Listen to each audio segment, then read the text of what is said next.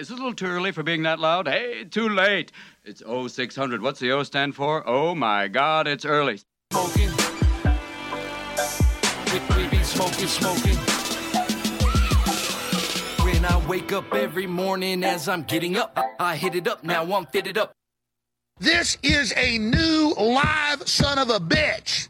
This is a new live son of a bitch, and it's a new day, a new dawn, a new me. It's a new day. That's right. And it is, of course, 7 a.m. Monday morning, which means you are hearing the soothing tones of Miss Hempress Emily M. and myself, Pheonix. And this is, of course, coffee and chronic. And that makes me, obviously, Pheonix. And I'm Hempress Emily M. And we are here to have a great goddamn time and to give you this wonderful trip through the 50s, 60s era when anti American rhetoric first really started taking hold in our country. But before we get into the meat and taters of the meal you've come to consume in the way of our voice media, we're going to talk about the fact we are a value for value podcast. And what that means is whatever value you get in the form of entertainment that we provide for you, just contribute that back, whether it be your time, your talent, or your treasure. You can do it in a few ways. You can go to Coffee and Chronic, that's C A W F E E, the letter N and then C-H-R-O-N-I-C dot com and click on the green We Like Money button to send us some Fiat Fund coupons, some cabbage, some dead presidents. If your money offends you, much like on the Lotus Effect, Coffee and Chronic will take it off your hands and we'll put it to good use like merchandising or maybe buying some more of the good herb or some craft coffee so we can enjoy it while we talk to you fine connoisseurs. Now you can also send us a boostagram It's the Rooster Booster. pour a cup and roll up. Let's do it. That's right.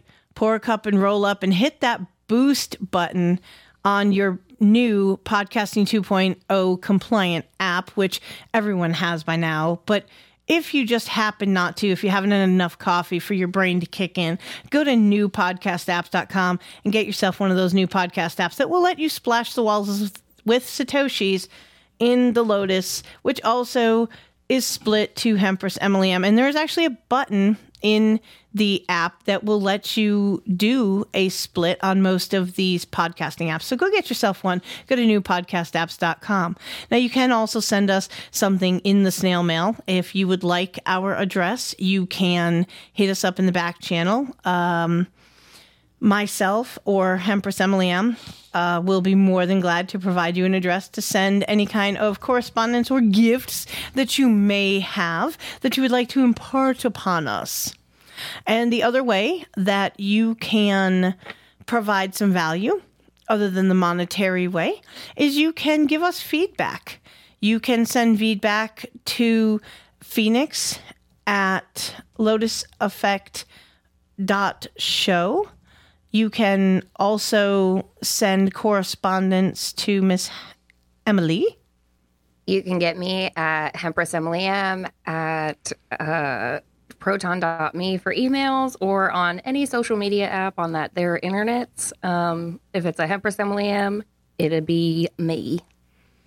That's right. And you can get me on email at Pheonix, P H E O N I X, at coffeeandchronic.com. And Miss Hempress Emily M also has an at coffeeandchronic.com email. So you can hit her there as well. And you can also, after the big NAS blow up that we're not going to cover too extensively this morning, but we will tickle touch upon it, you can now reach me at Pheonix, P H E O N X. Sorry, P H E O N I X. I don't even know how to spell my own name this morning. Apparently, I'm the one whose coffee hasn't kicked in yet. But that's at P H E O N I X at lotuseffect.social. So you can hit me up on that if you want to give feedback, if you love or hate the show, let us know. And another way you can give feedback and also contribute is to call 253-237-3321 during the show and weigh in on what we're talking about. Be part of the conversation. Be present. Be in it. So with that, we haven't had a single caller. We haven't had a single caller, and I am demanding. I'm demanding today that one of my people, one of our connoisseurs, call in and let us know something, literally anything. Um, and I really, I'm putting it on our connoisseurs who may or may not have been alive during the times that we're talking about, um, or have some sort of a my mama told me or my daddy told me or my grandma used to say like i would like feedback this is a group project and i would like y'all's participation. Please and thank you. Y'all are wonderful. I know that you have things to say. I want to hear what you have to say. What you have to say is valuable that your lived experience is valuable. Telling other people the truths that you know is important. Starting today we're going to do that. Okay? Okay. All right, and we are really quick. We're gonna we're gonna take care of some unsavory business. We're gonna en- identify and slay said elephant in the room. So, as most of the listeners may know, and if you're not from the No Agenda community, then you can just like zone out for a few minutes and come back when we're done, or you can listen. Uh, your choice. But basically, we're going to identify that uh, No Agenda Social is going away. Basically, everyone has or is about to finish their migration to the new instance that was set up. Most people are transferring to the new instance that was set up, which is noauthority.com, is it? I believe. Yeah.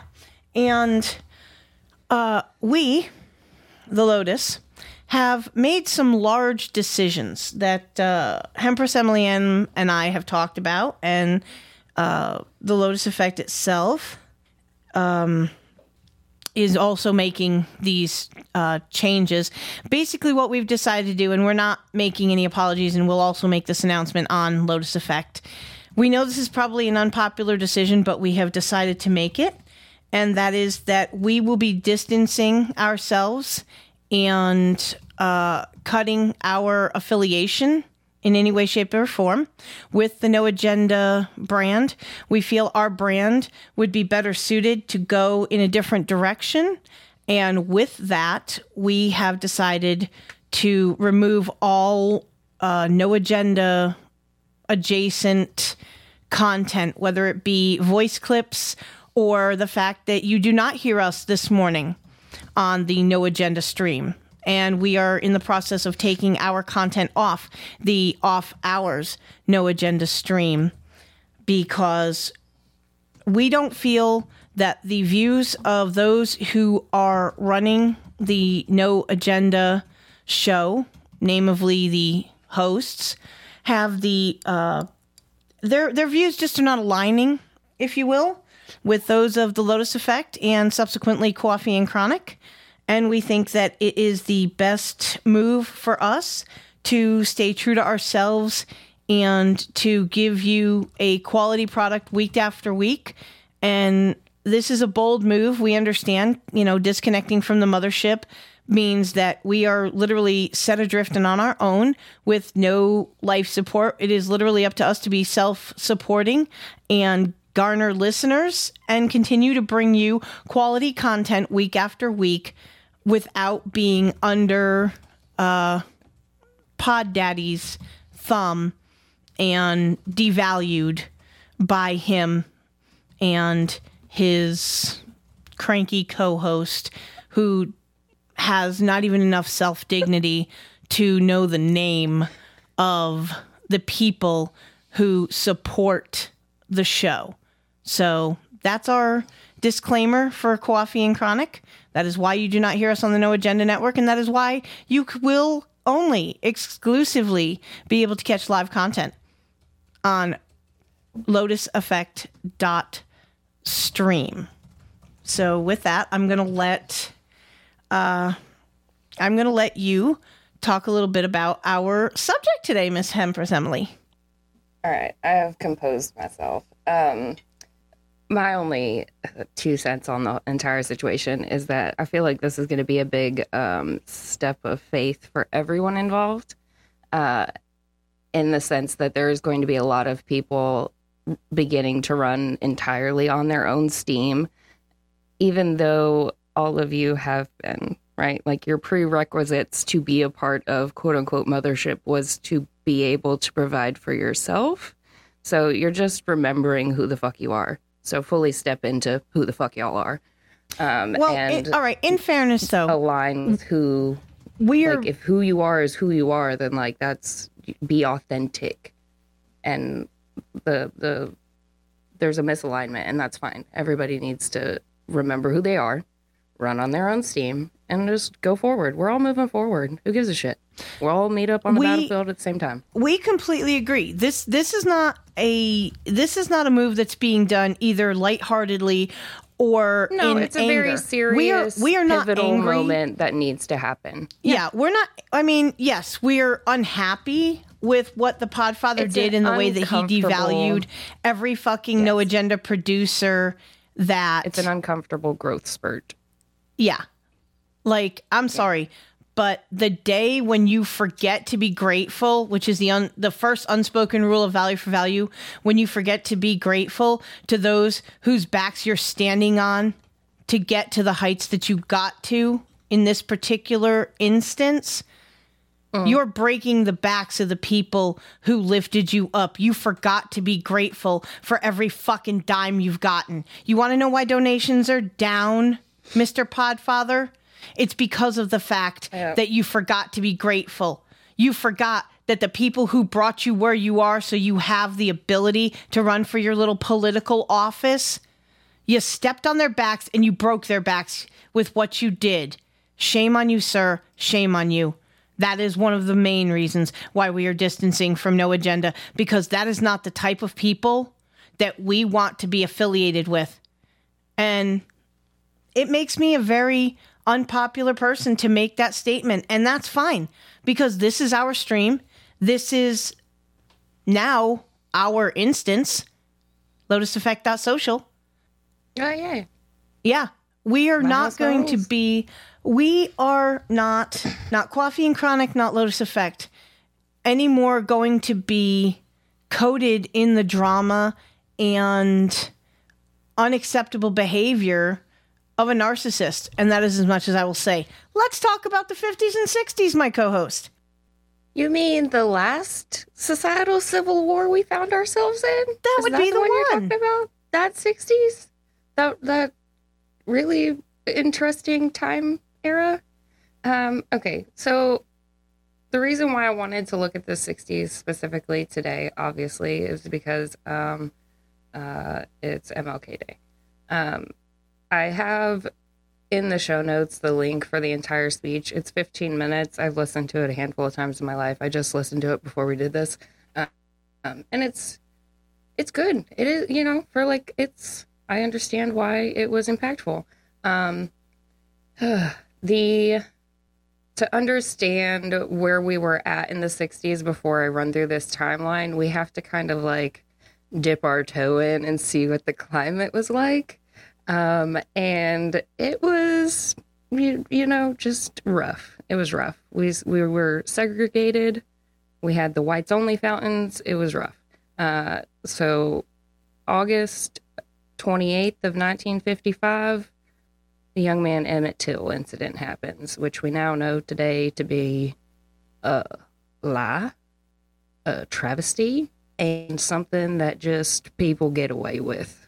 And What? that is shameful. You mean it didn't really happen? I mean, the the the lady involved on her deathbed said something to the effect of he may have not deserved that.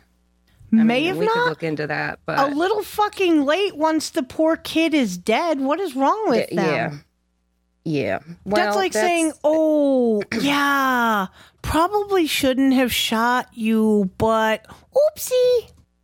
"Whoops." You can't unfire that Um, bullet, lady. Deathbed or not.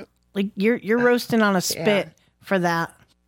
it's rough. Um, that was August, and then December first, uh, Miss Rosa Parks says I would like to not get up from my seat, and um, that that just like nobody was gonna let y'all be foolish to Miss Rosa Parks. That was a line too far. Y'all done y'all done crossed the line. Rosa, that's the beginning of it all. Which, you know, it works out, right? Like that's kind of a fun flashpoint to look at in the fifties. Um, We actually have a uh, Rosa Parks Boulevard in Nashville, so that that really like strikes a chord, uh, um, especially because I'm around. It, it's it's so racist, I swear to God. But literally, the bus terminal for Nashville is literally right near Rosa Parks Boulevard. I find On- the irony in that not lost on whoever did that. I was gonna say I'm pretty sure that that was a um oh okay. So actually now that I'm thinking about it this is how we could that was a liberal white woman but it was probably like a liberal white man like a guilty white man back then who was like to atone for the wrongness we will name the street Rosa Park Boulevard and then we will put the bus station so people would never forget it. They will never forget what Miss Rosa went through because yeah. the bus station and the street will remind them. And you know, and here we Because are you now, know like that's exactly what the hell happens. That's exactly and that's what happens is people make that association of Rosa Parks and bus. Especially there's a very there's a huge minority um, population that inhabits Nashville. I mean, I'm not being inappropriate. I'm being completely honest about it. We have a melting pot. the yeah the the similarly the point I was going to make is how all of the K streets became MLK Boulevard Drive Avenue We whatever it too. was. Right. Yeah. So my. How long did I make it today? Oh, I made it exactly 14 minutes before mentioning my mother. Go me. Uh, my mom grew up in Tacoma, and she remembers back when K Street was K Street, and now it's MLK. It's MLK Street. So like that that those are these are things. They're pandery things that we do because instead of just I don't know changing our behavior and being better, we like to symbolically provide little. We're sorries. Oh, you mean like taking the Hmm. Nothing changes. monuments of what they consider to be racist leaders and etc. down in prominent cities across the South because Yes. they've been so oppressed and we need to atone for all the shit we did to the black people. Stop it. Just fucking stop it. It was a mistake. To Move the rewrite fuck on. history, to rewrite history, you must first erase it. Which is part of why. which I is wanted- exactly I- what they've been trying to do for how many Right. moons now is prote- they want to whitewash our history they want to erase our history they want to sanitize it. Aside from whitewashing, what it needs, what it's trying to, what is trying to be done is trying to sanitize it and take the, um, oh man, I lost my train of thought on it. But they're trying to sanitize it. They're not whitewashing it. They're sanitizing it. They're cleaning it up. They're they're not making it. They're getting rid of these racist people to end and erase racism right? Like if there's no books about it, if there's no monuments, if there's no uh, history classes that teach about racism and this and that, then it, eventually it'll go away. That is the thought process. So sanitizing is what is going on. Um, and my want And it's with like gross doing because this show, you cannot first of all we've you often can't. said the truth is the truth. It's ugly. It's ugly. yeah and, if, it is and hideous if and you it has a forget lot of history and- you are doomed to repeat it Exactly. And that's so my goal with doing the show and like how why we look back at things and how it kind of seems scattered but it all holds together nicely and it builds on each other is because that is that is history. That is how we got here today. If we do not take the time to go back and look at the truth available to us today in 2024 and discuss it and learn from it, then everything forward is just going to be for naught we're not going to understand that um that uh, prime example november 6 1956 a repeat challenge in the pres- in the presidential election between eisenhower and stevenson gains a similar outcome with easy victory for the incumbent president by a 457 to 73 margin by the electoral college vote so you mean to tell me in 1956 they were they were bitching and moaning and arguing about election fraud and having recounts and reassessments. But y'all want to tell me that this is the first time it happens is 2020, 24, 20, 2016, like any, no, it is not new. This is the same thing that always happens. And the reason why we fall for it and we get let them get away is because we have day to day lives. We have 365 times four of our own lives, and we don't have time to remember that y'all done pulled this shit four years ago, or t- or eight years ago, or 12 years ago. We we have too much going on to fully understand what what's actually happening today and how we get here. So looking back at it and having a record of it will give us more of an understanding of today. And then also when they do change it, there's more of us who are like, no, no, I got I got this one podcast on the internet thing here that says that according to the internet in 2024, that's what the truth was to them. So and also it'll it none of us were taught this. This is hobby shit that I've done since like I've had free time because I want to learn. I want to understand things. I understand that my education was simply indoctrination. And the only time I learned anything was when I was left to my own devices with a stack of books and said, Hey, you've got like nine months to get this much work done.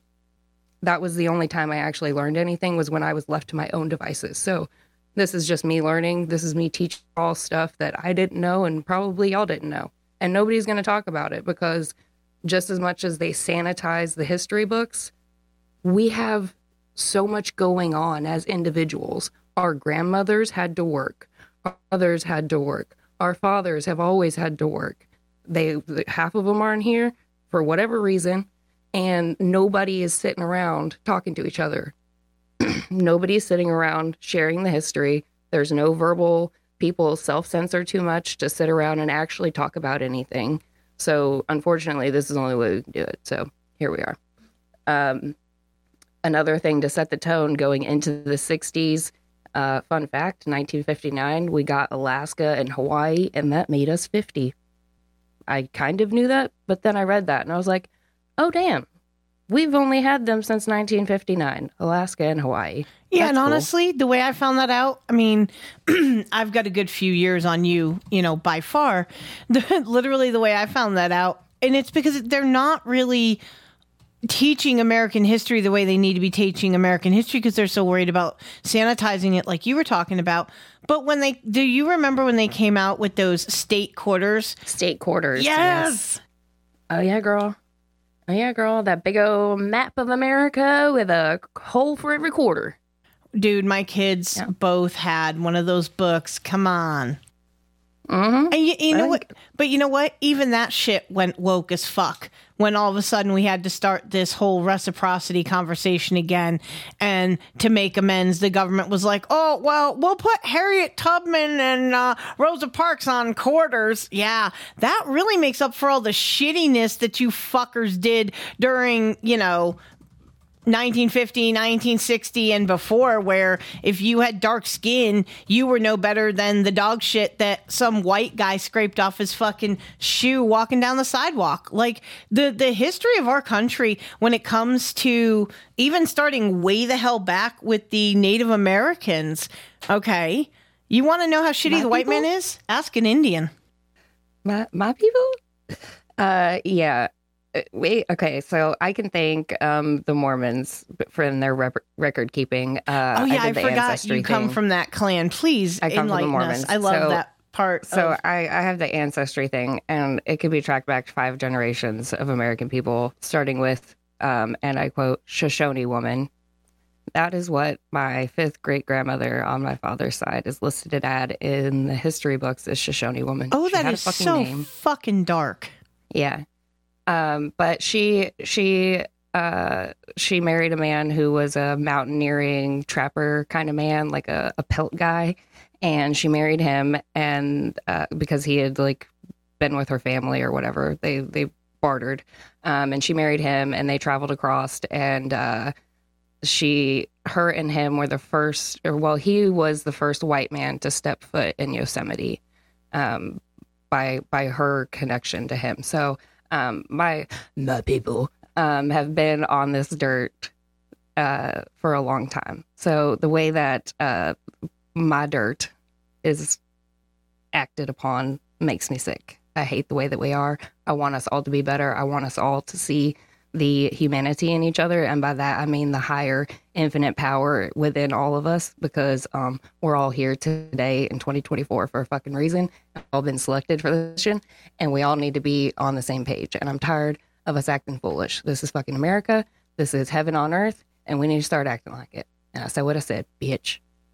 Anyways, hey, that that you know that's the new theme of Coffee and Chronic is said what I said. I said what I said, sorry. bitch. yeah. Um.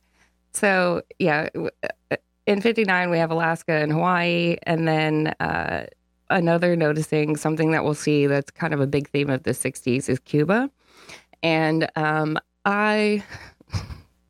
This is my selective ignorance. This is something I do not have the time or energy to look into, and I purposely haven't because I have enough working knowledge to understand that it is a fucking shit show. Um, so, January 7th, 1959, United States recognizes the new Cuban government under rebel leader Fidel Castro. Castro becomes the premier of Cuba on February 16th. Um, again, selective ignorance. I'm not going to explain it to you because I don't want to be on record as retarded and wrong if I am, but um, that doesn't seem good. That doesn't good. It seems something that we, America, specifically government, um, said, yeah, sure, buddy, go ahead. Yeah, no, it's, yeah, yeah, go ahead. We'll, we'll see how it goes. See how it goes. Uh, uh, September 26, 1959, President Dwight D. Eisenhower hosts Soviet Premier Nikita Khrushchev in his farm in Gettysburg, Pennsylvania, during the first visit of any Soviet Union leader to the United States. Again, that's a little, hmm. Um, okay, so that's kind of the tone of the 50s headed into the 60s. It's racial tensions, global tensions. Sound familiar? Sound familiar. Sounds familiar. That's odd. Shocking. Who thought? All right, so that brings us to 1960. Um, yeah. All right, so in 1960, this is when the, um, I guess the, the racial tensions have reached um, peak, peak, and now we are on the public school levels. We are on college levels. We're being withheld education. Um, so, February 1st, 1960, four black college students from North Carolina Agriculture and Agriculture and Technical College in Greensboro, North Carolina, stage a sit-in at segregated Woolworth lunch counter, protesting their denial of service. This action caused a national campaign waged by 70,000 students, both white and black, over the next eight months in sit-ins across the nation for civil rights. So, me reading this now with 2024 eyeballs and ears and a brain see this as the first, very first moment of our college kids being used as social justice warriors. Not saying it's a bad thing. I'm not saying it's a good thing. I'm just saying that this seems to be a good use of young minds in a college setting. So that's a noticing I had. Uh, about that specific event because there was uh, again it, it triggers 70,000 students across the nation um, there's black students and white students came together to have these sit-ins across the nation in an effort to get civil rights um, april 1st TIROS 1, the first weather satellite, is launched by the United States. 12 days later, the navigation satellite Transit 1B is launched. I put this in here because I thought it was really funny that it happened on April Fool's Day. And I'm like, can y'all just stop playing jokes about space and tell us the fucking truth? Um, but No, because then they would have to admit they never went to the moon. I'm a firm believer that, uh, hey, if you really went there, why don't you go retrieve the fucking flag and have a whole bunch of tests run on it to prove that, uh, yeah, it was actually there? Oh, what? Because that would break your uh, narrative. Heaven forbid. well, but isn't doesn't doesn't like China have a base on the moon or some shit? I haven't heard Or is that about this, but they might. They have every fucking thing else. Okay, I guess that's just a weird rabbit hole thing I've retained and should throw away. Don't Google it. uh, so okay, so we launched the weather balloon or weather balloon, we launched the satellite. My bad. I'm sorry. I was thinking about weird uh, weather conspiracies. Okay, so the 1960s census, uh, that ha- this is an interesting flashpoint. Also in the 60s. That's why we're here, guys. This is why we're here because there's just there's too many things So that many end things. up coming. They just end up coming to bite us in the ass and or don't change at all, and it's embarrassing and also infuriating. So let's do this together. Uh, the 1960 census includes a United States population of 179,323,175, an increase of 18.5% since 1950. For the first time, two states, guess which two states, y'all? New York and California have over 15 million people within its borders. So, somehow in 1960, those states became like, this is where we want to be. And um, may I ask how terrible it is in those states right now? Oh my Like, god, are you kidding? Two of the worst COVID observer, right? Like your taxes are hella high, your crime rates are hella high, your, Your government's hella shitty? hella. Yeah, oh, your government's hella high. Yeah, the, the those people are local doing the government is just fucking drugs. Mm. garbage. Fuck Gavin Newsom. Fuck whoever's running fucking New York. Just light a match and walk the fuck away from that shit show. So that that was a, yeah, yeah. It was a. It, it's weird, but it also is like, yeah, I guess that that makes sense. After sixty four years, that's what it would look like. Hmm. Um, July fourth, nineteen sixty, the fifty star flag is debuted in Philadelphia, Pennsylvania. Go birds! Um, November 8th, 1960, the presidential race to succeed two term President Dwight D. Dwight D. Eisenhower is won by Senator John F. Kennedy, the Democratic candidate from Massachusetts, over incumbent Vice President Richard M. Nixon. Old tricky dick. Uh, I am not a crook. Sorry, that's a reference way before your time, Miss Emily, but I'm sure you've I seen that only- reference.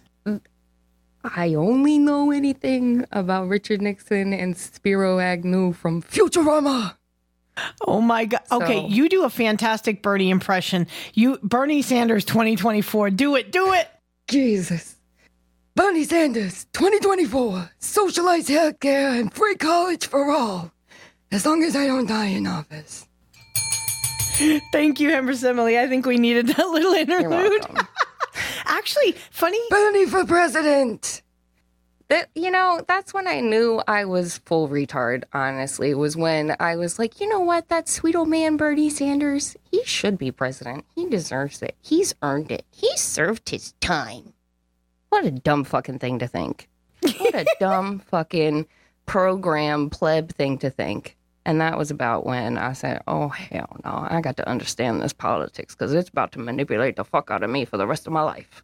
Not Truth. today, Satan. And I believe 23, uh, Spiro Agnew. No, wait, no. That wasn't Spiro Agnew that just fucking died. That was uh, Kissinger. Hundred and fucking one. Oh, That's yeah. proof, okay, that only the good die young. Because that motherfucker was evil. He damn near lived forever. Or is that proof that adrenochrome increases lifespan? Oh, We will never know. did you say it? I think you did. We will never know. We will know. We will know. We do know. Nephilim shit. Um, We killed the One more babies note. so we can live. I don't know why the fuck I made that character So- Indian, but fuck it, it worked. yeah, it was. It did. um, one thing about the Kennedy uh, Nixon election that is kind of like worth mentioning. Um, the 1960s campaign for president had seen it was the first televised debate. So that like amped up people to be interested in this election. I mean, I would assume people are interested in elections back then because what else did they have to look forward to? I don't know. I wasn't. It, it, well, it Um, wasn't like today where the corruption and the uh, election stealing were obvious. Everything it was more is so crafted right. to it was be more hidden. Yeah, it was still very underhanded in back rooms, and a very small group of people were in on the take. Now everybody's in on the take. Yeah, and just remember, Um, okay, when you build a better mousetrap, yeah, you're you're gonna get a better mouse. True. Word. And end up with a rat king. Nightmare fuel. Uh so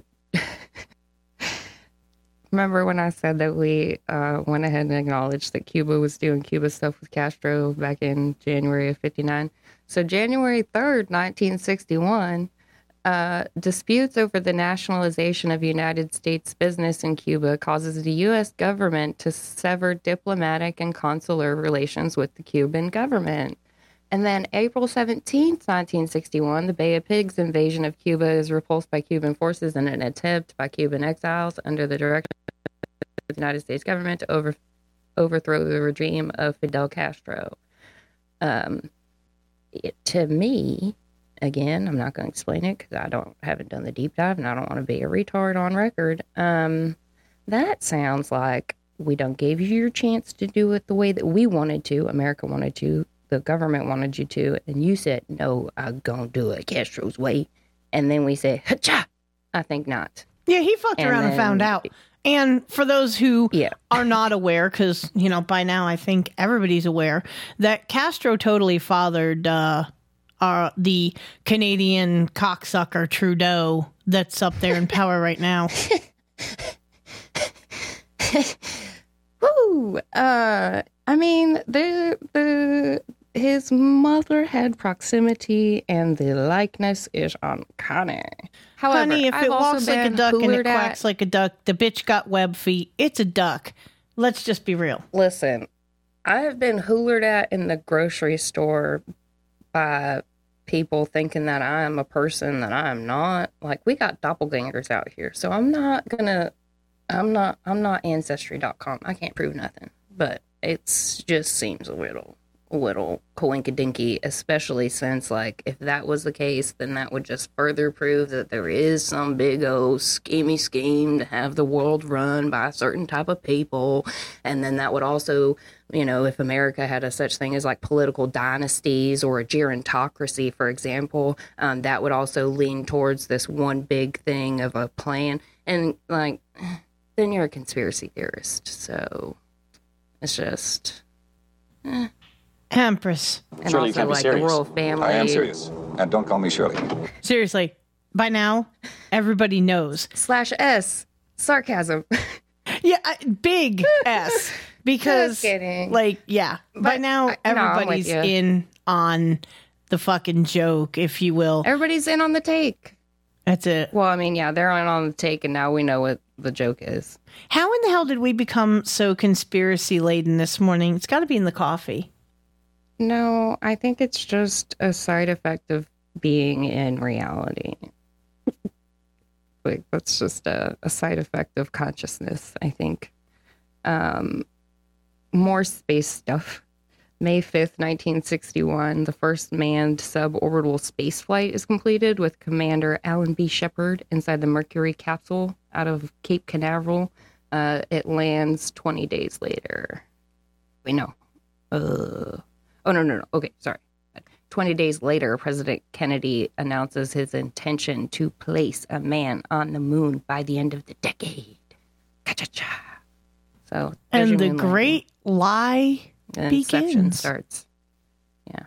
May 5th. On Cinco de Mayo. Why? Oh, because it's perfect. April 1st and Cinco de Mayo. Come on now. What are we, stupid? Oh, you betcha. And you know it. All you got to do is look at the the bullshit they've been feeding us for how many fucking years to go. Yeah, they think we're dumb. Well, and that's that is the goal. The goal is to get us to forget, to get us to not care, and then they can present us with a lie, and we can be like, yeah, maybe it vaguely kind of sort of goes along with what I think I remember, but I don't really care though. So yeah, sure, okay. And then before you know it, we're fucking communism. Sorry, 1984 once again. Yeah. Uh, well, It's much like So, them recycling the one- script every so many years and expecting that the people who are old farts like us aren't going to go. Because it works, we girl. remember this. Because it works. it it works broke, until the illusion is dissolved. That's the thing. Yeah. Okay. Somebody turned on a big ass industrial fan and blew the smoke screen away, and now they can't hide like Yeah. the wizard behind the curtain. It's all out in the open. Their dicks are on the tables.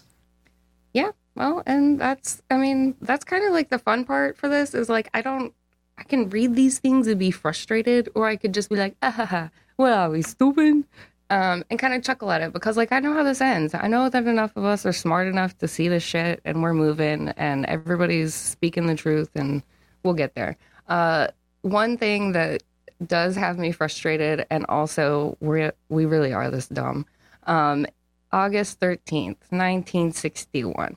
The construction of the Berlin Wall begins by Soviet bloc, segregating the German city previous held by or previously held in four sex, sectors by Allied forces, including the United States. The wall would last for 28 years.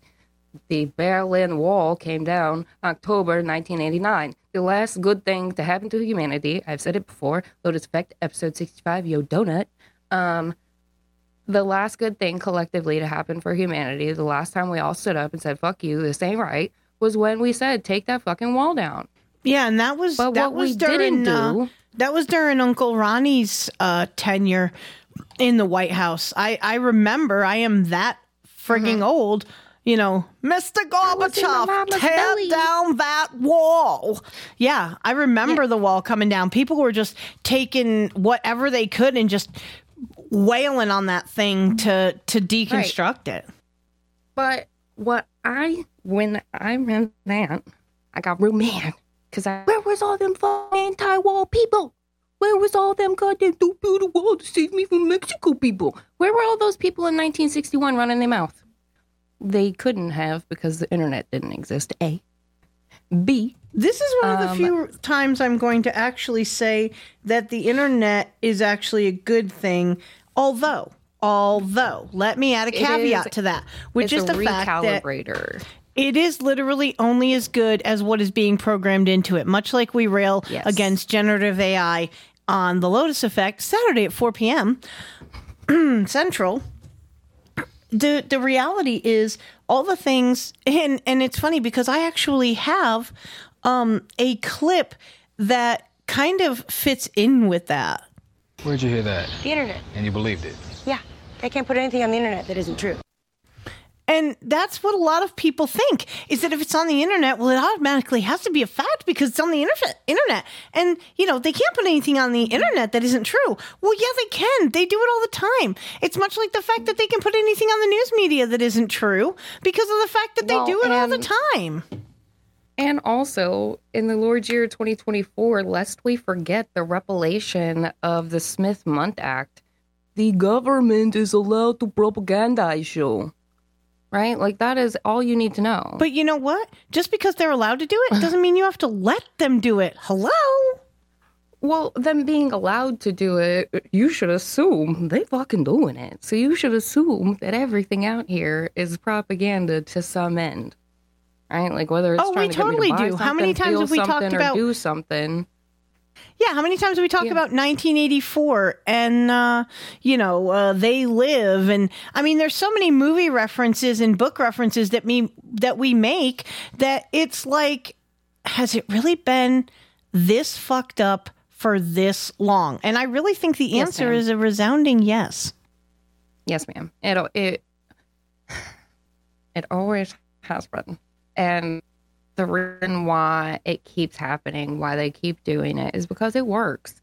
And like we, like I said last week, like of the populace across of evolution, only ten to fifteen percent are really worth anything. So in their mind, who gives a crap if we manipulate the fuck out the bottom 85, 90?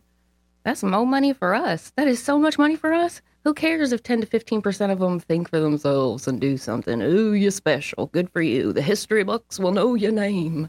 Yeah, but, they no, won't. they won't because we're going to erase it. We're going to erase it, and these other 90% of people don't even know who you are. So that's how it's going to play out. And as like kind of defeating black pilly as that sounds, that is so liberating and so freeing. Like in, you are free to do and be whoever you're feeling you're supposed to be on a cellular level. Like that's that's all you got to do. You, you don't have to be somebody else's flying monkey out here. You don't have to fucking be somebody else's uh, gopher. Do it like you don't have to do all that. If that's not what you feel like doing and how you want to operate, whether that be uh, propagating fucking ideas and mindsets and behaviors and da da da, like you don't have to do that.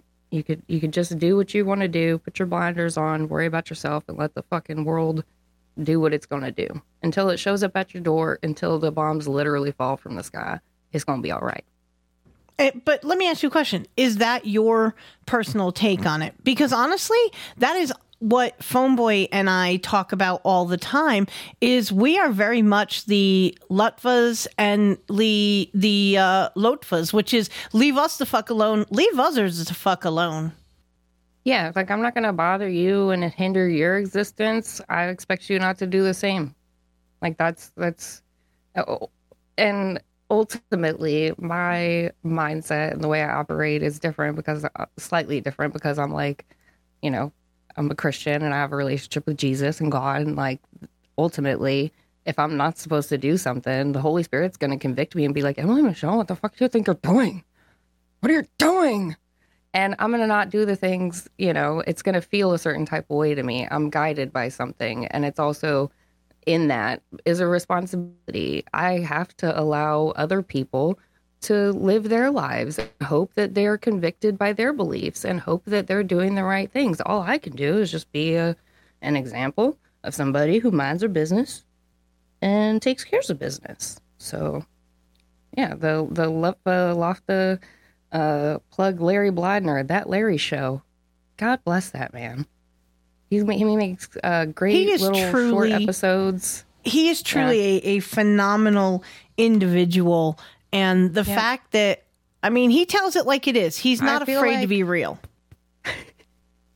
I feel like Larry let me feel, or let me say commie shit. Like that was when I heard him talking about it all the time. I was like, okay, cool. So no, I'm definitely allowed to say this is straight up like fucking trudging to communism. This Absolutely. We need to not as a That's... young person, all the okay boomer people who are going to dismiss him. I'm here to tell you that it's commie shit. It's commie shit, and we're done with it. But and do you want to know? Here but when we start hating America and fucking it up. Do you want to know yeah, why we are why. slipping into the abyss the way we are? And don't take this wrong because I'm not targeting your no, generation. However, the younger folks don't want to hear jack shit from us old boomer farts who are trying to tell you, little girl, little boy, we seen this fucking movie before. Okay. We still have the poster hanging in our fucking bedroom. Pay attention when we tell you. The irony behind which is we, the old farts now, were the same young whippersnappers that were saying the same fucking thing to our elders, going, "Nah, old man, you don't know what the fuck it's like, man. You been out, you ain't been out here on the streets, man." Guess what? Yeah, he mm-hmm. was. This dude was probably in the trenches in fucking WW1 and WW2. He knows what the fuck he's talking about. Don't dismiss the man. Sit and talk to the man, because guarantee you, you're gonna find out that the shit we seeing now is just a re a remake, man. Different actors, same fucking script. And the as a representative of my generation, um, I'm gonna go back to when I said that kids can smell hypocrisy, and like when I say I look at this stuff and I'm like, where was y'all at? Where were the mad people at? Where were the loud people at? Why why did y'all let this happen? Um, as a young one, sometimes when I hear an elder say things that, yes, make sense, but their behavior or the way that it's played out for them as an individual does not align with that, I not gonna say I smell hypocrisy, but I'm like, okay, but if you couldn't do it, what makes you not gonna be able to do it? Um, so, and that's just a like that's a generational thing since the beginning of time old people know stuff, young people are supposed to disassociate themselves from the old people, but the old people have to tell the young people how to do things, and the young people don't want to hear what the old people have to say because they're old people, and what the fuck do they know? I know everything. My prefrontal my prefrontal cortex isn't even wired yet. Like it's somewhere in our 30s is when we should sit down with our elders and be like, "Oh, elders, my shithead phase is over now. I am willing to receive all the wisdom that you've tried to impart from me over the years that I was unwilling to take because I was functionally returning. I am here now. Please impart wisdom. Thank you. Yeah, the problem of which is that comes around about your 30s, at which point in time you're already pretty jolly well fucked. And you might be. And that may be the case. And for some of us, we figure it out before we're 30 and before it's too late. Uh, and it's never too late. This but, is um, true. It never gets- too late. Before the mess gets too big, ideally is when we figure it out and we humble ourselves and we go to our elders and say, A, I need help. And B, I'm willing to accept that help. Thank you. Um, but please do not let the uh, summation of your genetics and your line die with me. Help me you got to humble yourself and some of us aren't ever ready to do that and some of us are too proud to do that and whatever Okay, but you you remember last time we got on the mic, we talked about the fact that broken people end up raising broken children. This Yeah. is part of how that happens is because if you're not one of the few select intelligent ones who fucking gets it before they're 30, by the time you do get it and you're in your 30s, you've already procreated more than likely. you might be knee deep in the in the quicksand yeah. Yeah you might already be knee deep in the quicksand. Mm-hmm.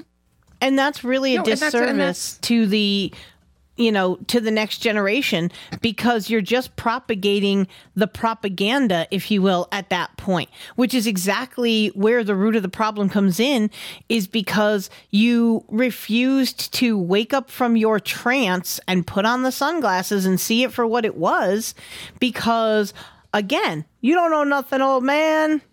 Yeah well guess what? Now you do know and you realize That's how you know you fucked up. that's all i'm saying. Yeah it's um and it's that's just that's just how it is. And that's how it's always been. And i hope that that's not how it always will be. I know that i'm making efforts to be better that way and and encourage other people to do that and to lead by example. Um but it it is difficult and it is it is an uncomfortable yet necessary thing one must do if they want certain things and if they don't want that, then we can't want we can't make them want that, and that's fine. But as for me, I want to grow and I want to evolve and I want to become a fucking superhero. you're already a superhero superpowers. God damn it! Right, exactly. Well, uh, now I need my superpowers. I need superpowers. I know I can fly. I just have to like learn enough shit, and it fucking the genes will align and go dunk. Just kidding. Are, are, are you thinking you're a high like you know turn into fucking Deadpool or some shit? Like where are we at here, Hemp? Shoo. No. But no, I mean truly, I I think there is hope for the next generations with parents like you who figured it out before you irreparably damaged your offspring. I mean, let's just be real about it. And you know, to some you can claim that oh i didn't know. I, I had retard brain. I uh, no. Okay? The, those of you who refused to pull your heads out of the sand before you pulled your heads out of your asses you are the fucking problem. Okay? Stop being the fucking problem. Start caring enough about your kids since you've already started fucking them up because you already put them in public school, you already started the indoctrination process. You know, how about we start the deprogramming today? Start today. Don't wait till tomorrow. Start today to reclaim your Oh children. yeah, they're off from school today. They don't have school today. That's right. Be- and why is that? We picked the most apropos day to do this particular subject with it being MLK Day. Yeah. Well, because the it's as as pedantic and symbolic as it is, it is important that we do at, at least we look back and say, "Hey, what was it like when he was alive? Why was he out there saying these things? Why did all these people follow him and listen to him? What was that about?" And in all honesty, I feel like I did not do It's a cultural justice to this moment. because yeah, I would have really liked at the very least, um, because I have absolutely nothing against uh, Dr. Martin Luther King. I think he was a very forward thinking speaker of his time. He was a great leader. He had a lot of radical ideas that made a lot of sense, which is what inevitably got him killed because people didn't want the truth out there. They didn't want, especially, oh my God, a black man going out and riling up the people and waking Right. them up that you don't have to take this ill treatment. You are just as good as a light skinned person to be able to use the same toilet, drink out of the same water fountain, da da da da da. I really, and to this day, I love the fact of one of the quotes from him is judge a man not by the color of his skin, but by the character of his person, or some basic Or loose interpretation content of the same. character. Yeah, That to me, that still, as you would put it, in the year of our Lord 2024, um, yeah, that still hits hard. That's still a really applicable statement. We have gotten so far away from the teachings of Dr. King in the in the field of equality and just stop looking at people and judging them because they're black, white, red, yellow, purple, polka dot. Who gives a shit? Stop judging people by the outer wrapper because you might be missing a fantastic sweet treat underneath if you just took the time to look past the exterior. Well, and remember how we talked about the tearing down statues and sanitizing history. The end goal is to end racism. To end racism. Yeah, but you, You know what? Hold on. The, and and I wish I had this clip readily available. Again, I feel like I failed you all. There is a clip of Morgan Freeman and Mike Wallace having a conversation on 60 Minutes back in the day. And seriously, I mean, we're talking about probably 1980 mumble at best. And to be honest with you, even back then, they were still talking about how do we address racism? How do we address. Mm-hmm. We still talk about it today. We do. It's but a- the, the I think idea. Morgan Freeman Yeah, had the ahead. best statement about this when asked by Mike Wallace about, you know, how do we how do we handle this? and he says flat out, he says stop talking about it. He says Mm-hmm. I'm going to stop calling you a white man and I'm going to ask you to stop calling me a black man. I know you as Mike Wallace. You know me as Morgan Freeman. I've got the clip. You do. Yep, okay. that's good Uh, enough. right? Phoneboy is going to actually, he has the clip. This is a beautiful thing. How are we going to get rid of racism until... Stop talking about it. I'm going to stop calling you a white man. And I'm going to ask you to stop calling me a black man. I know you as Mike Wallace. You know me as Morgan Freeman. I love that clip. And and thank you, Phoneboy, my producer, uh, for being right there in the clutch. I absolutely love that particular um clip because that really says it all as far as I'm concerned.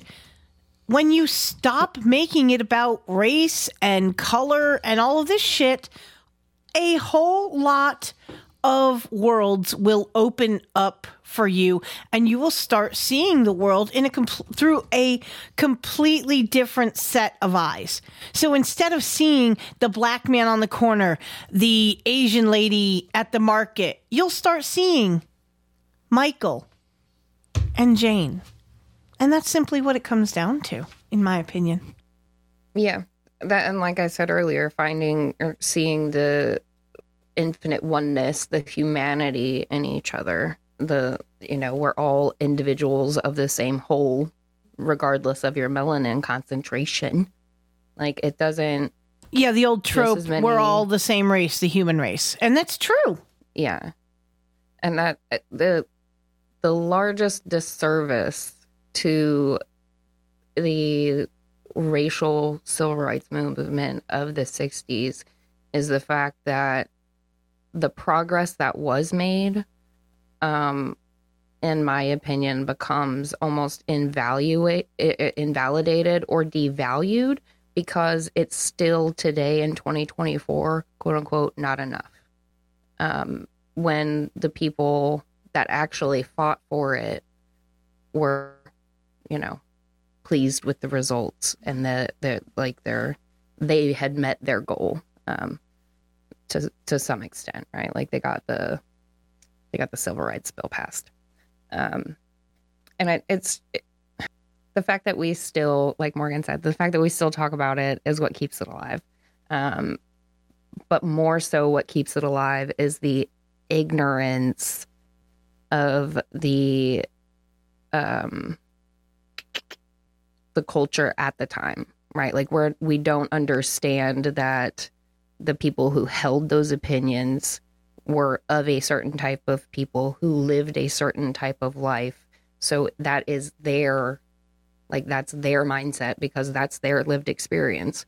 Good news most of them are not with us anymore. They've passed on and hopefully those thought processes have passed on with them and people have evolved past that but there's a lot of ways that we haven't. Uh, dei for example. Uh, but back to the 60s so 1962 the uh, vietnam starts to emerge. Uh, President Kennedy admits that military advisors are already in Vietnam and would engage with the enemy if fired upon February 7th. Here's the problem. This started and was always classified as a quote police action. They never even had the dignity and balls to call it a fucking war. It's a place right. and a time that should have never occurred. We had no business being over there. And I do truly believe that it contributed to why Kennedy got assassinated was because of the fact he did not want us in there and big dick Texan Lyndon B Johnson did. Mm-hmm. It was it was totally transparently a coup. Yeah. But I'm not going to play um, conspiracy theorists this morning about the JFK. you can check out the Lotus Effect that we did about the subject. You know, Lotus Effect Yeah. out show. Just saying. Uh, February 7th, 1962, uh, Kennedy acknowledges if shit goes down, we about that life. Um, October 1st, 1962, 3,000 troops quelled riots, um, allowing James Meredith to enter the University of Mississippi as the first black student under guard by federal marshals. Um, meaning like they let the black man into the college, so that's cool. But they had to have armed guards to keep him safe, which is weird. But okay, And- it's 1962. And I'm sorry, but uh, right quick, if I can interject on that one, uh, we are seeing maybe not carbon copy of the same thing, but look at the Jewish hate that we are seeing perpetrated on our college campuses over the Israel Well, conflict. It was the Jewish hate. We had the Asian hate because of Yep. COVID, and before That's we right. had that, we had the Muslim and Islamic hate because of the terrorists in the 9/11 and WTC7 just won't go away. And then we also had before that we had the the Iranians, and before that we had the Japanese Americans that we interned because they was Japanese. So we just been doing a lot of dumb shit for a long time. yeah, We just exactly. pick a target, and when people get tired of that one, on to the next one. You know those little like uh those children's toy thing, and it's like a Fisher Price thing, and it's a big clock looking thing, and it's got all the little farm animals on there. Oh And you yeah, pull the little um, thingy, and the goes, CNC. moo. Yeah, that's what they do with different segregated, protected classes that they have interned in legalese protected people. They got their wheel of protected people and they spin it and they say, go get them and now defend them. Exactly. works every and single time. We have uh, we have something to say about that. WTC7 won't go away. We love us a good conspiracy around here. We all know that uh, you know WTC seven was an op. three billion dollar insurance policy, but no questions, please. Exactly. Nothing Um, to see. Nothing to see. Move along. Move along. Uh, October 14th, 1962, the Cuban Missile Crisis begins. So, again, retard, not I want on record being wrong. Um, if I was, let's say, I don't know, someone between the ages of 8 and 28 in America in 1962, I would be stressed the fuck out. And then you're going to tell me now we might have some missiles coming? You mean to tell me them under the school bomb desks might actually be a real thing? You, it's Atomic Bomb Part 2, Whoa, Twin Towers prequel, trauma bonding exercise. Am I wrong? I don't think I am. No, you're absolutely not wrong. If anything, you you hit that shit right on the head because that I mean, we talk again circling back to the conversations um, that we had about Kathy and the words that she said about the way that you will never forget where you were. 1962, November whatever the fuck it was when Kennedy was shot. You'll never forget where Oh, you were. there. 9 11 2001 when you heard that, you know, boom, the fucking plane hit the tower and it was all going to shit real quick and, you know, da da da da. And I've even told the story that I actually had a friend who was on an airplane that had flown out of Boston Logan Airport that morning. And I did not know whether her plane had been one that had gone into the towers or not. It was many hours later um, that I found out that she was safely in Chicago and being bussed back to Connecticut. So, I mean, I and living in Connecticut at the time when that happened, you know, there, I have a lot of personal stories that I could tell about that time and what was going on and et cetera, et cetera. But we're not going to get into that. We're going to continue to talk about the 60s and the shenanigans of the day that we are seeing some traces still lingering and the playbook being rerun. Yeah.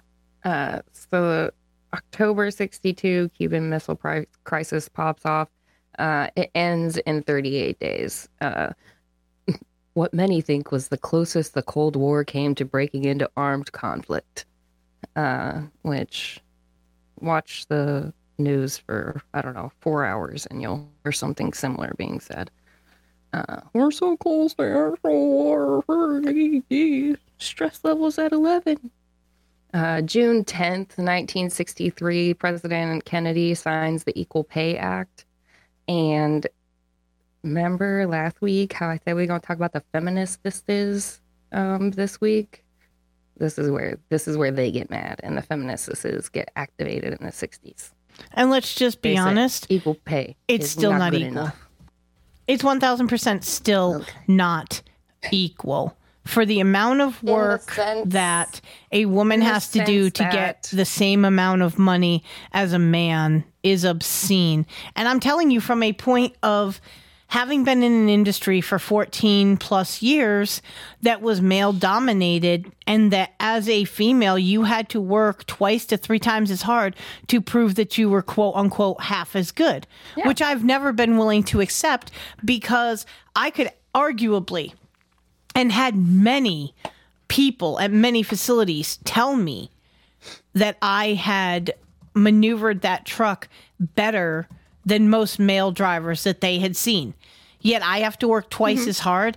I have to prove myself again and again and again every single day 10 times more than the guy standing next Yeah, to me. you do. And that's horseshit. Yeah, you do. And that's horseshit. And I will tell no, you, it's not. it is. No, it's no, not. it is. It's and I'll tell you why. Because pause. It's not horseshit because because women out here be manipulative as fuck. A, Yes. They pretend to be sick a lot, right? And we use our lady problem. Lady problems. If I have a man boss, I'm gonna say lady problems, and he's gonna go, no question, get out of here.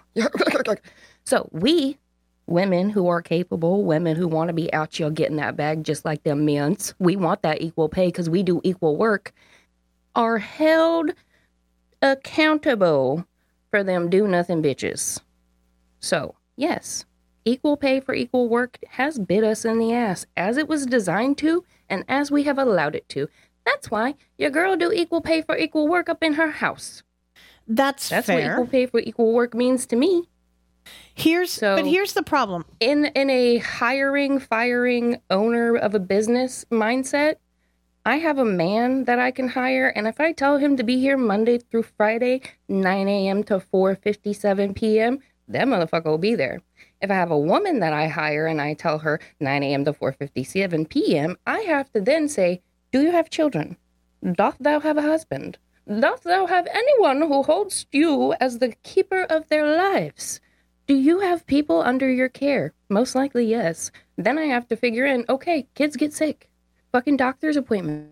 She's a whole person. She's got doctor's appointments too. She probably has old parents that she has to take care of. She probably has a husband she has to do some shit with. Mm-hmm. So I don't have the dependability and the accountability and the. I cannot demand of a woman what I can demand of a man from a business standpoint. I will end up disappointed and angry. But you make So it sound like no woman should ever of get women hired. taking more time off. I'm not saying you shouldn't get hired, boo. I'm saying that you should know that if you're out here fighting, you got to carry the dead weight of all those bitches out here too. And if that is not good for you, then when you see dumb bitches doing dumb bitchery, you say, "Ma'am, no, that is not good for us. Why are you doing that? That is not good for you. Why are you doing that? Take a vacation day. Tell the truth. Say, I don't feel like coming in today. Say, I am stressed out. You're expecting too much from me. I need a mental health day. Or quit this job and go get a different one.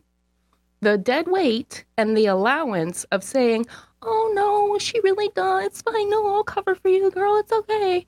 No, that, that is feeding into our own demise. So unless you're like in a small company where everybody keeps themselves accountable, or like I did as a bartender, small groups, like it's it's hard. You're not going to be paid what you think you're worth or what on paper you're worth because you're being held to account for all the other women out here who act foolish and take advantage of the situation. Yeah, but in 2024, you have And that's men as the well reality of it. who have to be the parent that's relied upon to get the kids and do this and do that. The equality shift sure has that changed. he and I'm sure that if we looked at the numbers, he'd get paid just as much as a single mom gets paid because that's the amount of work that gets actually put in. But you know what? That that is the mentality of the generation that's closer to yours, which is the I don't understand why you're pissed that I didn't show up. It's not like you're paying me for time that I'm not there. You pay me for the time I'm here. Why is it an issue that I didn't show up? Well, frankly, because of the fact that I was relying on you to be here because I still have a business Right. to fucking run, whether you're here or whether you're not. And that kind of you know, unspoken contract between employer and employee that says, I have hired you to do a job between these hours and these hours. I expect you're going to show up on the days that we have agreed upon. And from these hours to these hours, provide your services to me for the Gold Press Platinum. That is, the, at the end of the Right. day, that is what it's supposed also, to be. Women don't ask. Yeah, we don't ask and demand what we think we're worth. Um, that's an That's ep- because that's an epidemic historically of our we've been treated like shit and devalued for so Well, many a- years uh, that we've a us finally just yeah but you know what? It's because we are we've literally become uh in um what's the word i'm looking for like generation after docile little robots. Yes, but only because of the fact Little that Stepford wives? the mothers before us, the grandmothers before us, are imparting to us basically, nah, bitch, don't even try because the man is going to keep you down. Stay in your lane. Accept your limitations. There's a reason why I became a fucking truck driver. Other than at the time, I thought the money was good. It was because I was hell bent for election that I was going to break the norm. I was going to be a woman who did that job to the absolute best of her ability. I had a 4.0 GPA in truck driving school. That's something I can hang my hat on. I was the top of my class in the school that I attended. And as much as people probably snicker and scoff behind the speakers going, Oh, you had a 4.0 in truck driving school. Oh, oh, talk to me when you actually go to college. You know what, bro? Talk to me when you can take 80 foot of a vehicle, bend that motherfucker like Beckham, not hit anything, and do easily six to 700 miles every single day that you're out there, get shit for sleep, your diet is ass, you don't see your family. then tell me how I don't deserve the same fucking amount of pay that your ass that's home every night in his damn bed, not out on that truck, not having his old lady worrying if he's nailing some lot lizard. Okay. There's reasons. Well, but how many more years did he have in it? Than, there, there's a lot of factors that go into it. A, men have There been is. in the workforce longer and more consistent than most women. That's most because men do not have gaps in not- their resume. Most men monkey bar it job to job, right? Like Absolutely. they they're on their shit because they have to be. Women will quit a job, go start a new job, and then not work for six months because we stacked all of our cash, and then we'll go back to work, and then we didn't like that, so now we're our resumes are choppy and funky. Like I'm not even gonna lie, and and I'm not gonna cap. Um, it's we're chaotic. Well, that's what we're supposed to be. We go from being taken care of by our daddies. Most of us didn't have them, so we took care of ourselves or our mama of us, and that leads to a whole different set of issues. But anyways, and then we end up taking care of ourselves, or we find some man to take care of us, and then we don't work. Or we do work and it's part time stuff, and we're very limited on. Hey, I can only work between the hours of 9:05 a.m. and uh, 1:47 p.m. because I have children that have to go to school, and then commute time, and then I have to pick them up from school, and then also I'm gonna need days off. And actually, you know what? It would just be so much easier for you if I wrote my own schedule for the whole year. I'm gonna write it for you for the whole year, and you just plug it in when you got to do that. I will agree to do that, but we're not afforded that opportunity. I luckily, when I worked at Wawa, they had automated scheduling, scheduling, and that's what I did. I wrote, I wrote my own schedule for the two years I worked for them, and it was wonderful. If you have the opportunity to do that, fucking do yourself a favor, plan your fucking life, give the time that you can to the company that you work for, and also when the shit does hit the fan, you can show up like a superstar and save the fucking day. You can you can have the bandwidth to say, "Hey, everybody got COVID. We're down an entire fucking shift of people. I'll come in and I'll work extra. I'll come in and I'll be there for fucking 14 hours. I don't care. Just make sure it's double pay, bitch. Give me my money." Like that gives you the opportunity to do that stuff. And I did what I did because it worked for me. I'm just sharing the cheat codes because a lot of us women are subjected to the number one, the responsibilities to ourselves, the responsibilities to our families, and then the responsibility to our corporate masters. Okay. So to optimize our experience, reprioritize that in a way that serves you, the individual, your family the best, and gets the most out of that corporate master. Right? We want the most money for the least amount of mental effort. And I do know that there are some pay disparities, but it really, really, really, really just boils down to men have more consistent employment, which means that they have a higher skill set level, which means that they are worth more. And women, we are worth what we're worth, but we are also held account to the worthless ones. So, So the men don't have to be accountable to the worthless ones, but the women do. That's basically the message I'm hearing here. Well, they men are held to the worthless ones, like the play the race game. You know, if you hire a certain type of a person, you're going to assume they're that way, and if they're not that way, that's a happy surprise. But um, until you prove yourself otherwise, you're assumed to be whatever the stereotype is associated with your race. Well, don't know. that's no, that's fair. It's just that's it's completely dumb. fair. It's it's yeah. It's uh like this. Oh, yep. Well, I'm just gonna plan on him always being late. Or oh, yep, I'm gonna have him balance the tills because he's probably really good at math. You know what I mean? Like, there's a lot of things that some men are subjected to. They're held account to the crappy ones, right? Like Anthony Bourdain, for example. Love the man. May he rest in peace um, his big thing was restaurants and bars and kitchen people and his also big thing was junkie mindset. Like if you if you only ever see somebody as their worst parts you'll never see them. Um, and you have to allow people to show up to you where who they are right? You have to see them as they are and and only make assumptions on the person in front of you based on their actions. Uh, and that's I think that that's just a byproduct of being misjudged oneself and then reflecting on the fact, like, oh man, why do people just assume that I'm a piece of shit? Oh, well, yeah, that's because everybody has a bunch of preconceived misconceptions about everybody that they see. Um, but the Equal Pay Act, that happened in 1963. and that made the feminists real mad. And in the show notes, I've got um, a collection of essays that people can read through.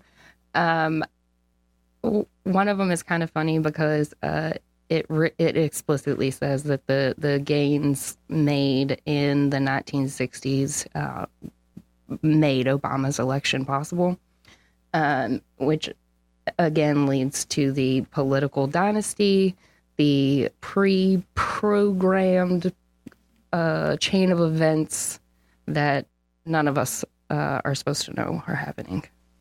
Um, also, like the 60s are still affecting today because the changes that they made here trickle down through the generations. And now you have actionable change, right? Like Obama's the president, first black man elected into office. Um, June, this one stuck out to me really big, and it has a follow up in 1970 that I'm going to mention.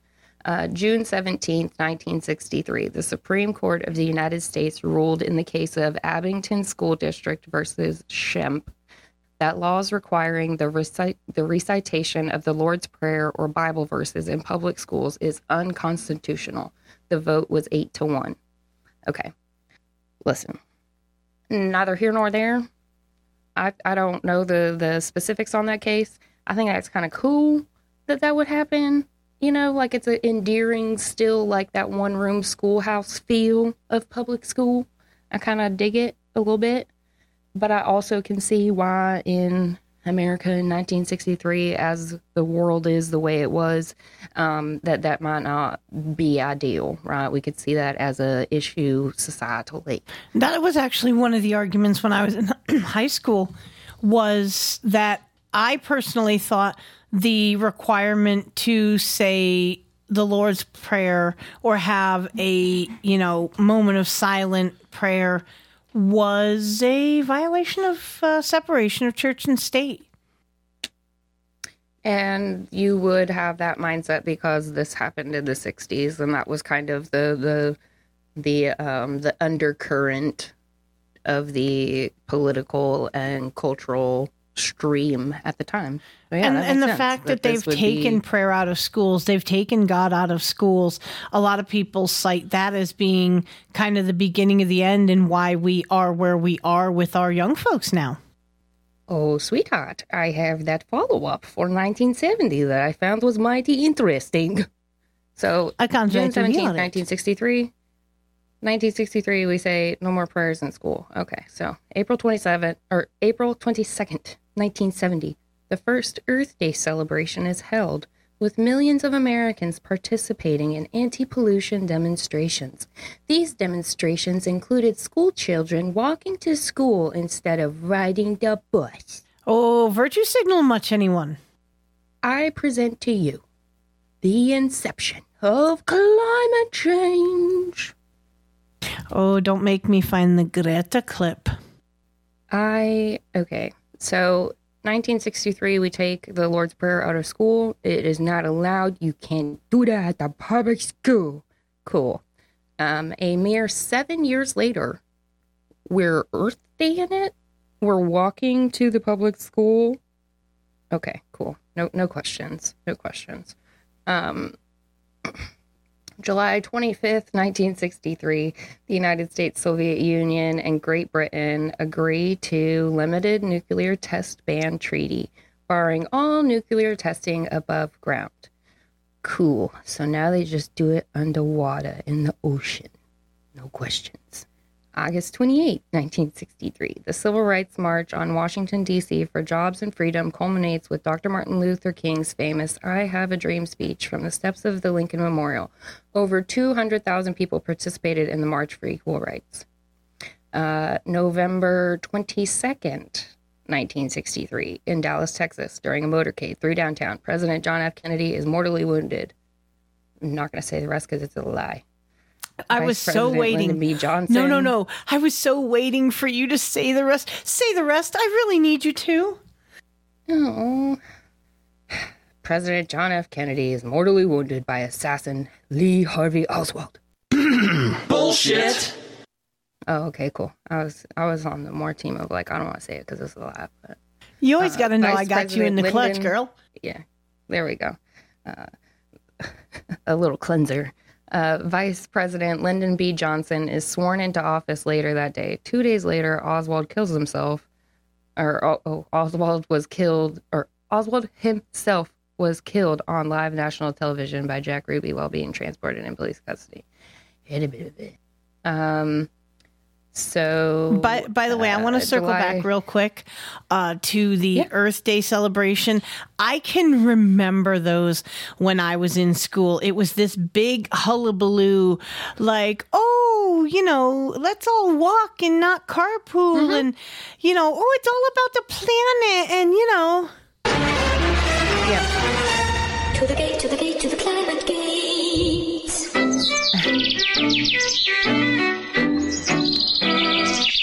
yeah, the wonderful beginnings. Yeah. And that, I mean, mm, we don't want to pollute. I get it, right? Like, I grew up fucking six packs because I didn't want no turtles and ducks getting caught up in them. So, and now I just don't buy six packs because they're fucking, it's garbage, man, for you. So Um, true.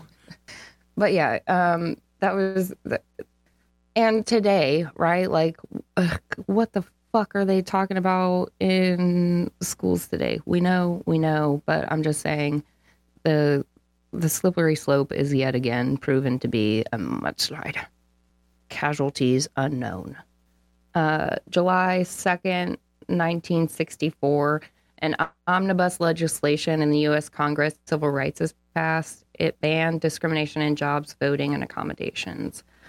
Uh, August 7th, 1964, Tonkin Resolution is passed by United States Congress, authorizing broad powers to the president to take action in Vietnam after North Vietnamese boats had attacked two United States destroyers five days earlier.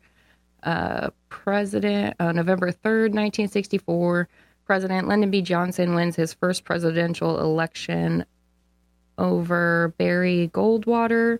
Uh, Johnson extended Democratic Party victory by former running mate John F. Kennedy with 486 to 52. Um, and that that election, um, it actually split the Democratic Party. Um, that is Lyndon B. Johnson um, and uh, Kennedy. They, they were kind of polar opposites within the Democratic Party.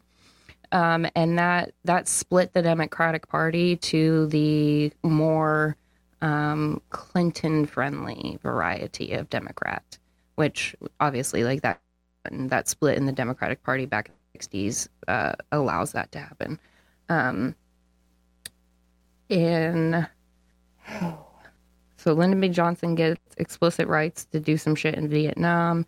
Uh, June 29th, we start bombing uh, North Vietnam. By December of this year, the United States had 385,300 tr- troops stationed in South Vietnam, with 60,000 additional troops offshore and 33,000 in Thailand. So, what is that? Another 93. So, what, 450,000 troops we had in a place that we had no business being. I wonder why people in America on this dirt were mad and burning their draft cards shortly thereafter. Uh, July 1st, 1966, uh, Medicare, the government medical program for citizens over the age of 65, begins. Um, how's Medicare doing today? I believe the best term is damn near bankrupt. Yeah. So um, this. Uh, yeah, by the time we get ready to retire, yeah, the coffers are going to be fucking. yeah empty. Uh, I'm I'm tossing a little predicky dick out there, uh, and I'm gonna say that uh, that CYA of 1966 Medicare it will be no more. It's it's not it's coming to that generational close where we are seeing that it just doesn't quite work the way it's supposed to within the system that it exists in, um, and instead of us knowingly like idiots paying into something we're never going to benefit from, um, we'll just exit entirely. So I would say that they would make it nice and clean and fancy and do it in 26, but that's just my little prediction. Who am I? Hey, we're gonna we're we're gonna mark it as you know, much like my prediction earlier I in the show. right. Yeah. No, but it's Uh, it's it's November- absolutely uh, heading that way uh, at a great rate of speed. Just you know, they've been the the problem that the government has not yet have figured out is that you cannot keep taking and taking and taking and not add anything back and expect Mm-hmm. that that well is not going to run dry. Yeah, they uh the only the only way you could keep it is to rebrand it as some sort of a UBI. You know what the sad part is? Is I almost think they could get away with rebranding it and the sheeple would literally continue to blindly march in in you know, in line like the good little Yeah. mind controlled slaves that they are. Well, and when you when you have no direct interaction with it, you're not going to fully be aware of how useless it is, right? Like if I didn't know how useless it is because my great grandma had it, I I would have no opinion on it. I would be like, "Oh, sure, take my money. That's fine. I'll get it one day." Um, but like I saw my great grandma have to deal with it, like the donut hole that you go in every year for your medicines, where you gotta pay full fucking price right at the end of the year when you're fucking pinching pennies. That's disgusting. But every old person in America does it.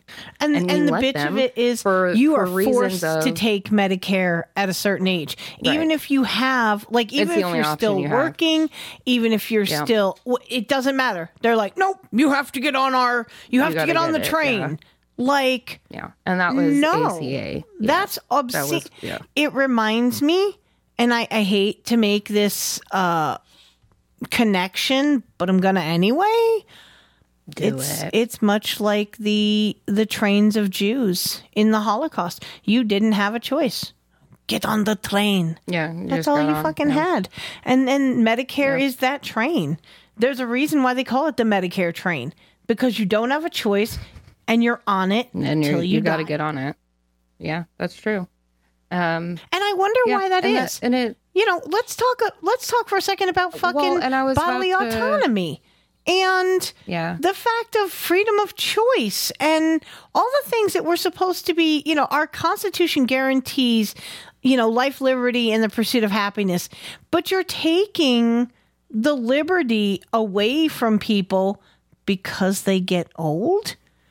Mm-hmm. Now we're dealing with ageism from the government because you quote unquote aged out and now you have But to But those same people can still be senators and congressmen and representatives and Yeah, do you think sit those- on boards and hold office? do you think those fucking oldie moldies are forced to be on fucking medicare i don't think so. no, so because they got their special jobby benefits, which are much better than Medicare, and because it's federal, I'm sure that there's some caveat that says like if you're covered otherwise by us, then you're fine.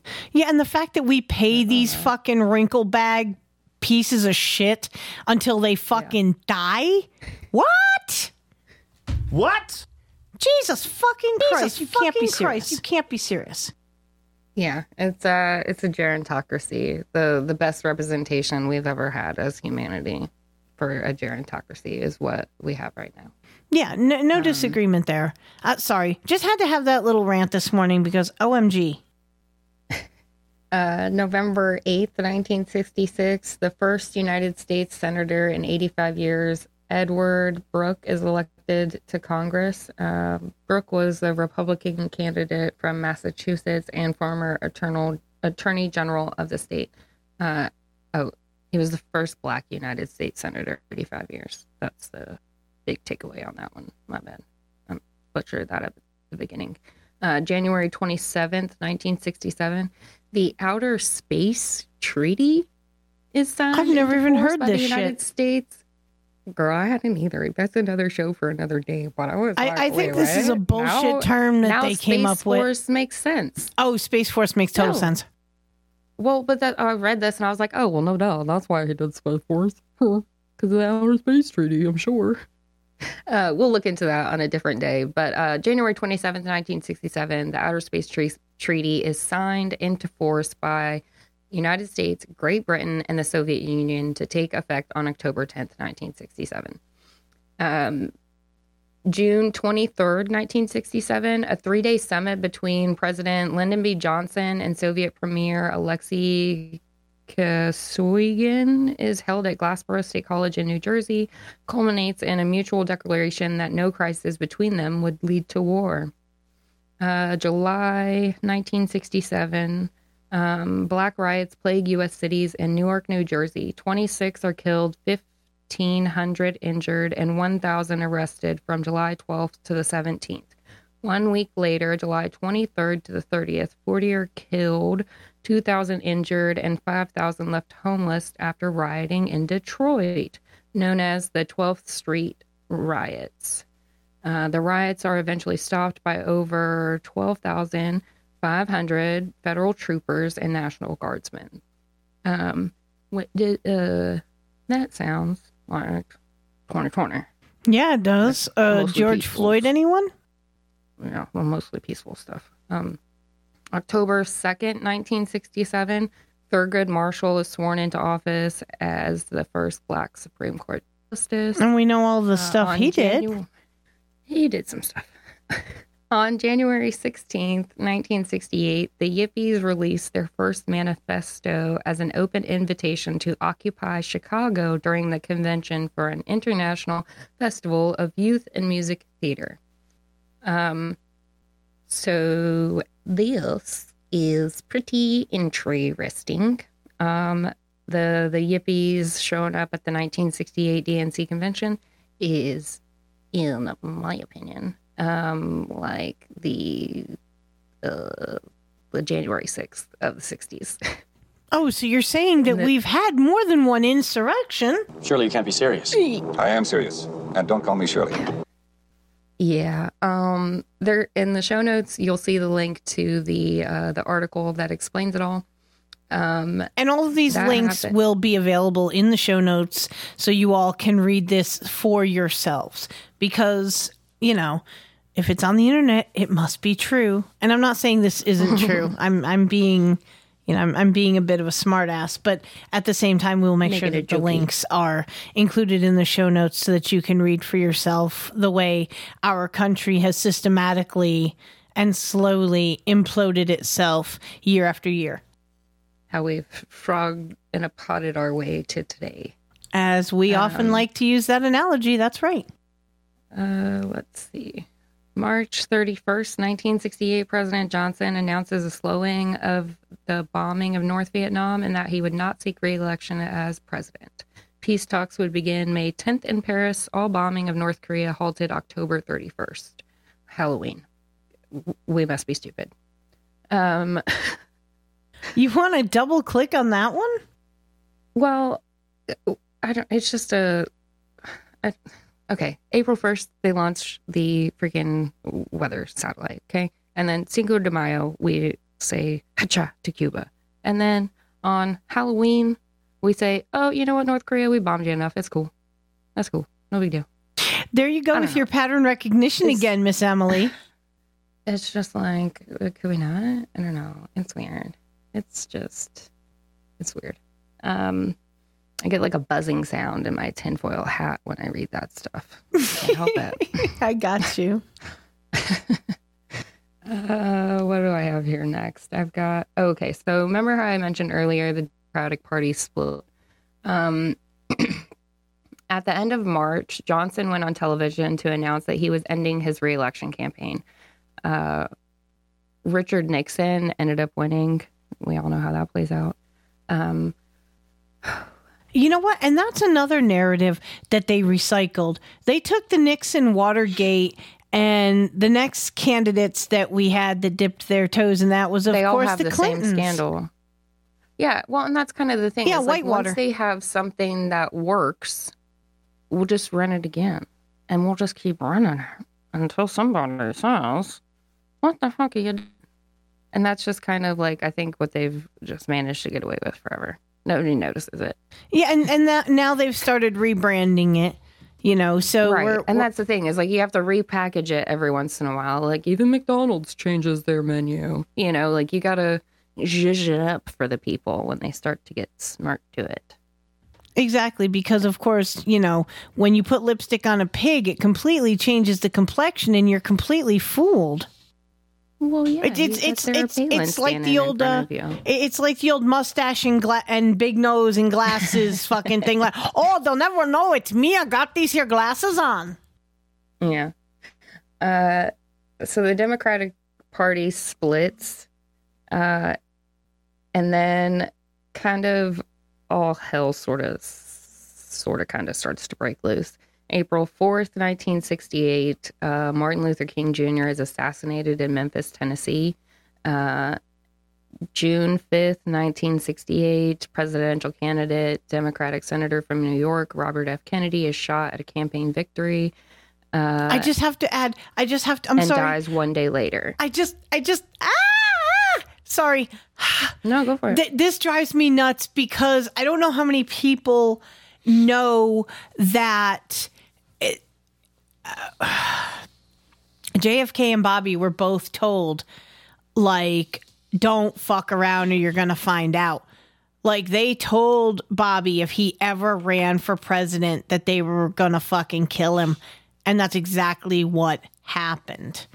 And yeah. that whole family is just so deeply steeped in drama from stem to stern and tits to toes.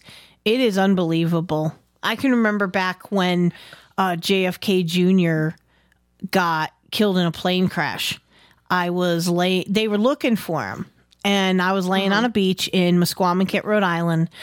And I remember the helicopters buzzing the beach because they were looking for his downed aircraft. It was wild to to live through that particular time. But again, here we go, you know, with the public trauma bond of oh my god, we've lost JFK Jr.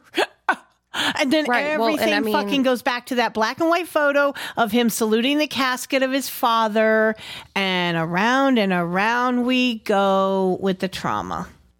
Yeah, and that's uh, we see a similar uh, cycle. Is we have two in, or we have influential leaders being assassinated, and then so that's uh, April and June, and then in August, uh, that's when the Yippies who announced their existence back in January. That's when they staged their protest at the uh, the DNC. Um, uh, let's see, where am I going to start at this? Uh, the Yippies, for their part, pressed on, although the numbers that descended on Chicago were a small fraction of the 500,000 first imagined, an estimated 10,000 protesters from various groups were in Chicago for the convention. Um, denied government to have a music festival or or even to lawfully protest, the Yippies still held a mock convention for their candidates for, for their candidate. Um, you'll have to read the article to find out about their candidate. Uh, it's a little grotesque.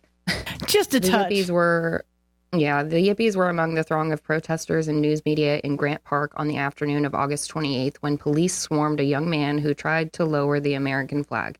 The protester by hurling insults and rocks at the police and National Guard troops who broke into an all out riot. Hundreds of unarmed protesters were tear gassed and indiscriminately beaten, all of it caught on camera. How convenient. Uh, February 8, so a fast forward slash tie this together um, and the story so that way you're not wondering what happens to all those people. Right. Uh, February 18th, 19, yeah, February 18th, 1970, five members of the Chicago Seven, formerly Chicago Eight, uh, are convicted of crossing state lines to incite riots during the 1968 Democratic presidential convention in Chicago. So I have an interesting uh, question. Um, Rittenhouse, I'm just saying, uh, there was no, no, I'm sorry. This dude crossed No, state exactly fucking what he- lines to go and that's what they- do some shit, and they acquitted him. Question mark! Exclamation point! What the actual fuck? the so the way that it was able to be charged for Mr. Rittenhouse was because they got away with it in 1970. Because that set a precedent. Because that said that we are now saying that if you cross state lines to incite riots, that's a law that you've now broken. We've charged someone for it. We've charged specifically seven people for it. So fuck around and find out, bitches. And that to me, when I said earlier that the 60s had their January 6th, this seems a lot like that. Or what am I? Just a retard? I don't know. But when I look at it, I'm like, oh, that was, it's pretty weird that everybody showed up and there were so many cameras. I mean, it is 2024. Everyone has a cell phone, but like a lot of people were there to film it already, specifically one lady's daughter. So I don't know. It just seemed weird.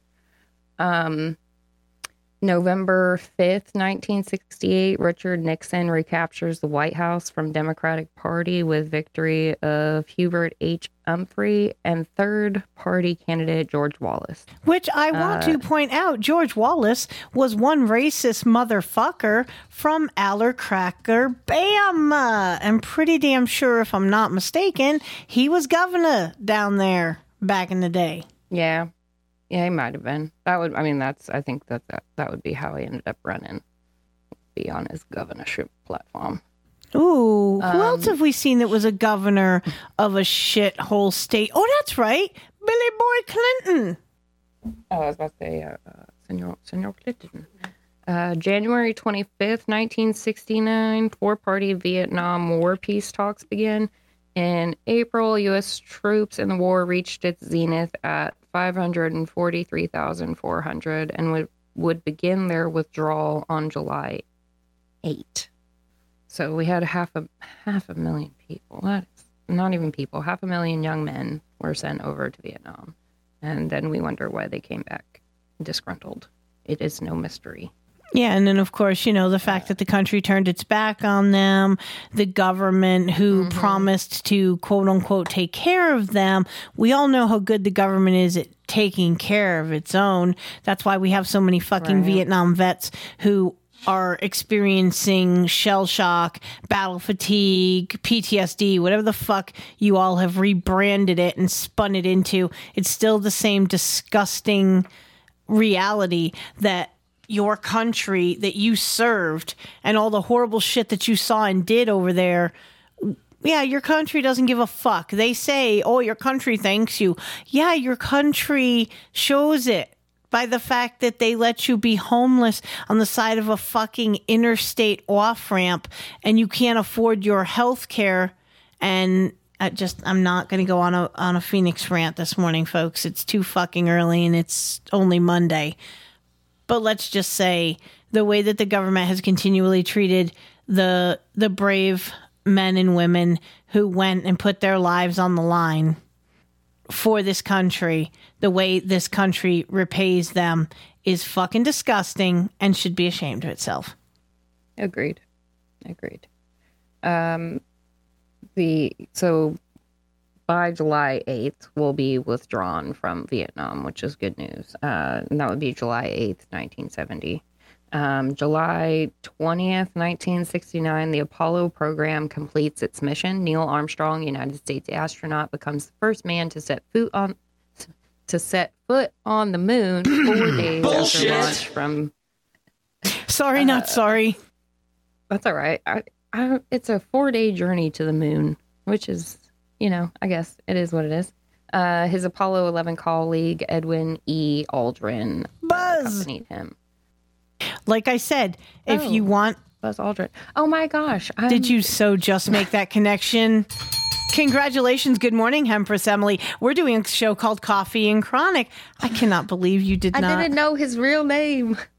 I didn't heard his either, government name. But he's the only fucking Yeah. famous Aldrin astronaut that we the have. only Aldrin, yeah. Yeah. But yeah, I still contend. That's why, if, that's why I went, if they want us to believe that we really fucking went to the moon, here's an idea. We got all this advanced technology. Fly the fuck back up there and go get us that flag. And here's an Well, it takes idea. Live stream it, you bastards. Yeah, yeah, do that. Uh, July 25th, 1969, President Nixon announces his new Vietnam policy, declaring the Nixon Doctrine that explain or that expected Asian allies to care for their own military defense. This policy and all Vietnam War policies would be heavily protested throughout the remainder of the year. On November 15th, 1969, more than 250,000 anti-Vietnam War protesters demonstrated and marched on Washington, D.C. to peacefully protest the war. Uh, November 21st, 1969, November 21st, 1969. The internet, called ARPANET, during its initial development, is invented by the Advanced Research Projects Agency at the U.S. Department of Defense. ARPA. The first A-R-P-A. operational packet. The first operational packet switching network in the world was deployed connecting the IMP at UCLA and the Stanford Research Institute. By December 5th, it included the entire four node system with USCB and the University of Utah. So the internet was born. Wi- behind the mic, I'm sorry. was- Behind the mic, PhoneBoy and I No, were you're fine. talking because you know him being a dude named Ben as he is. I'm like, were you aware of this? That literally the internet was created November 21st, 1969. That's a really interesting fact that I think every dude and dudette named Ben and Bernadette needs to know. And I can't believe I'm still making NA references. Bad podcaster, get the spray bottle. Swear to God. Bad podcaster. Get the spray bottle. Uh, so that that that's the the '60s and the the things tying into today. But while we're still here talking about it, um, I've got like three things I want to cover that happened in the '70s that tie back into this stuff that are just a hmm, isn't that odd? Um, February 21st, 1972, the Journey for Peace, the Journey for Peace of the United States President to Peking, China. Richard M. Nixon had meetings with Mao Zedong uh, and began the process for normalization of relations with China. May 22nd, 1972, President Richard M. Nixon makes his first trip to the U.S. president, or the first trip as a U.S. president to Moscow. The week of the summit discussions would lead to a strategic arms pact, SALT, that would be, or yeah, SALT 1, that would be signed by Nixon and Premier Leonid Brezhnev on May 26th. On July 8th, the White House announced the sale of American wheat to the Soviet Union. His name is January Brezhnev, 20 by the way. That is pronounced Brezhnev. Brezhnev. Okay, thank you. I was like, I knew that that wasn't right, and I've heard it That's right. okay. I couldn't find it. Brezhnev. Got it. Uh, January 22nd, 1973, the United States Supreme Court rules Roe v. Wade that a woman cannot be prevented by a state and having an abortion during the first six months of pregnancy. Okay, so Wow, you Uh, you ran over that faster than a barefoot monk on hot coals. Is that a trigger did, subject we- for you? Well, we, I mean, okay. So my take on that has always been and will always be. Let me explain the United States of America to you in government terms with in a way that y'all will understand. You, the individual, let's say that you are a grandchild. You live in a state. Let's call that your parents. And that state is part of a country, and we'll say that that's your grandparents. Now, you, as a whole grown up, do you have to listen to your parents? No, you could move. You could go to a different state. As a as a grown adult, do you have to listen to your grandparents? Nah. But you got to respect them. Right? Like, right? We got to respect them. We ain't got to listen to them. We can move around. We can hop around these states, but we're still here in their house and we got to respect it. So, Should yes. my take on this is the federal government, our grandparents, they can say, listen, that's your body. You do what you want. But I can't tell your parents what to tell you. And I can't make them not let you do this. And I can't make them make you do this. I can just say, as your grandma or as your grandpa, mm, probably not best idea. But it's your body, your choice. You do what you want with it. Okay. So grandparents, parents, us, grandchild. The with the Supreme Court telling the federal government, grandpa, grandma, telling mom and dad, you best let them do this. Or else. That's a little fucked up. It's a little fucked up. Whether it's good for us or bad for us, our grandparents shouldn't have that much power over our parents to force us, force them to make us do something or force them to allow us to do something. That's just a step too far for me, in my opinion. So, So you're um, saying you are or are res- not an advocate for the woman's right? we talked about this before and if it is my body my choice as a medical thing then it needs to be treated as such and the medical waste should not be profited off of I like that take. if you're going like to have one if you're going to have one then the center should offer you a card to the nearest crematorium and you can get you a little locket with your ashes so that way no fucking old ass goddamn wrinkly 101 year olds fucking get to have that adrenochrome. Okay? Okay. So that way no fucking goddamn Eli Lilly gets you skin samples and cell samples and running goddamn laboratory tests on it. Okay? That's my opinion on it. Hey, Um, I have be no allowed to do objection to it, that. but it should be it should be much more medicalized than it is. And much more medicalized by means of if you're going to give us a pill for it why don't you give us a room to go with it? Why don't you give us a little stay in the hospital and overnight check-in just to make sure we don't fucking bleed out at home and make sure there ain't no fetuses going into the sewer system? That's the part about this that icks me out the most. How many how many little babies have shown up in the goddamn water treatment facility I don't want to know that answer, many? sadly. But that's the reality of it. That's the reality of it. When you send somebody home with them pills and say, go deal with this on your own, it's your choice. You're allowed to do this. What's she gonna do? What is she gonna do? No, She's gonna be point. sitting on the potty, gonna come out, we're gonna fliggity flush it, we're gonna feel real bad, we're gonna cry and be a mess for the next year and a half while our hormones readjust and we self destruct. But no, we should be allowed to do it. I digress. If I listen, your girl lives in states that allow it because that's the choice that I make. But also, your girl ain't going having a punch card. So make your best choices. Um, but the federal government should not have had a say in that. And also, when you dig into that case, it's all kinds of fucked up. Oh, it is all com- uh, kinds of completely fucked up, especially It because it was it was a means also based on a lie.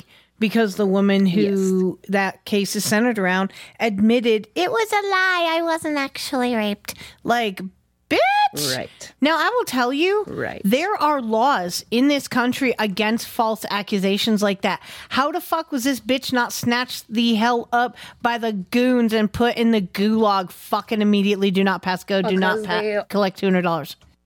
Because they got what they wanted out of it. They got the the rights in the states to happen. Then the birth. Oh yes, of through, course. and How could I be so stupid as to forget that as long as the government is getting what they want, laws be damned. Well, and that's but but that's what happens whenever you have all of these systems working together, working against a population who is too downtrodden to give a fuck. They're just gonna go where the bumper guards send them. Yeah, because it's easier than actually picking yourself up out of the mud puddle. You would rather just ride the fucking acceptance train like a blind slave. I'll just say it out loud. It's ridiculous that you know, it's it's ridiculous that more people don't take a vested interest in their future, in their life, in the wake up, look around, and, you know, mm-hmm. ultimately put the sunglasses on, see the lizard people for who they are. And I will tell you, the government is chuck a block full of those lizard people. Yeah, and not only is it the is it the lizard people you need to see, it's like you individual connoisseur, like you deserve to have a a present good life. Like you you don't deserve to be manipulated. Um, you don't deserve to have people take advantage of you because of your insecurities. Um, you don't deserve to like I don't know, be propagandized ultimately. So the more that we inform you, the less likely um, it will affect you. And uh, yeah, it's it's. I understand that it's hard, and I understand that it's comfortable, and it's what we know. But it's also like shitty and not working anymore. So we gotta learn to look at it and and see see it play out three or four more steps ahead of like what is in front of us because yeah it might yeah uh back in uh what do we got uh, uh one of the examples that we talked about today um oh the the freaking we'll go to that we'll do the the the weather satellite right the weather satellite went up what is that 64 years ago um, and they still can't accurately predict the weather. like they're still wrong a lot of the time. So um, as much as like we make progress, like we we we can only make so much progress. Um, and that's ultimately what I want people to notice is that uh, you you could go a lot further without carrying around all the dead weight that we're subjected to. So, but that's the uh, that's the sixties. Uh, it was uh, known as the uh, the one of the civil wars in America with all the the disgruntledness that was going on. And that's that's basically, you know, where where it originated, where where it all started sliding downhill is in and around the time when the whole Vietnam War was ending and I think America was starting to really wake up to the bullshit that was being shoveled to them um, the fact that they they were censoring the news. You know, this this is where America mm-hmm. started to see the censorship of the government might not actually be telling us the whole fucking truth. This is where that started. That seed was planted and started to germinate. I think, and and it's been a, you know, we tried in 76 huge uh, resurgence in rah rah uh, america because we had our 200th uh, we had our bicentennial you know mm-hmm. 200 years it, we've a been a country ceremony right exactly and then the same thing 9-11 whipped everybody into the rah rah america frenzy and mm-hmm. you know if you if you chart it you know, when are we going to see the next reaffirmation to America through trauma? Because that's essentially what all of this is. Is, you know, in order for it to stick, you've got to have the trauma to seal it. And that's where we're yeah. at right yeah. now. Well, I think that there's um there's too many like there's too many storylines going at once. Um, it's we are at that level of uh, a lot of events have been happening in rapid succession. So then, logically, the next thing is some sort of a group bonding exercise. Um, I feel like we're sliding more into the a, a semi-organic um, raw America phase. Uh, I almost hope that we don't have to have the trauma bonding exercise that like the the oh hey you're not one of these crazy people oh hey you're not a fucking lulu delulu person oh hey like the noticing of the other like-minded individuals I, i'm hoping that that's like the our bonding exercise this time um but it's uh ultimately the only people that you can count on are is yourself it's you and the people in your direct proximity that, that you have to worry about and focus on and plan for and prepare with. Um, everything outside of that is objectionably just noise. Absolutely. I completely agree with that. It is just all outside noise. So, do you have yeah, the big, big world?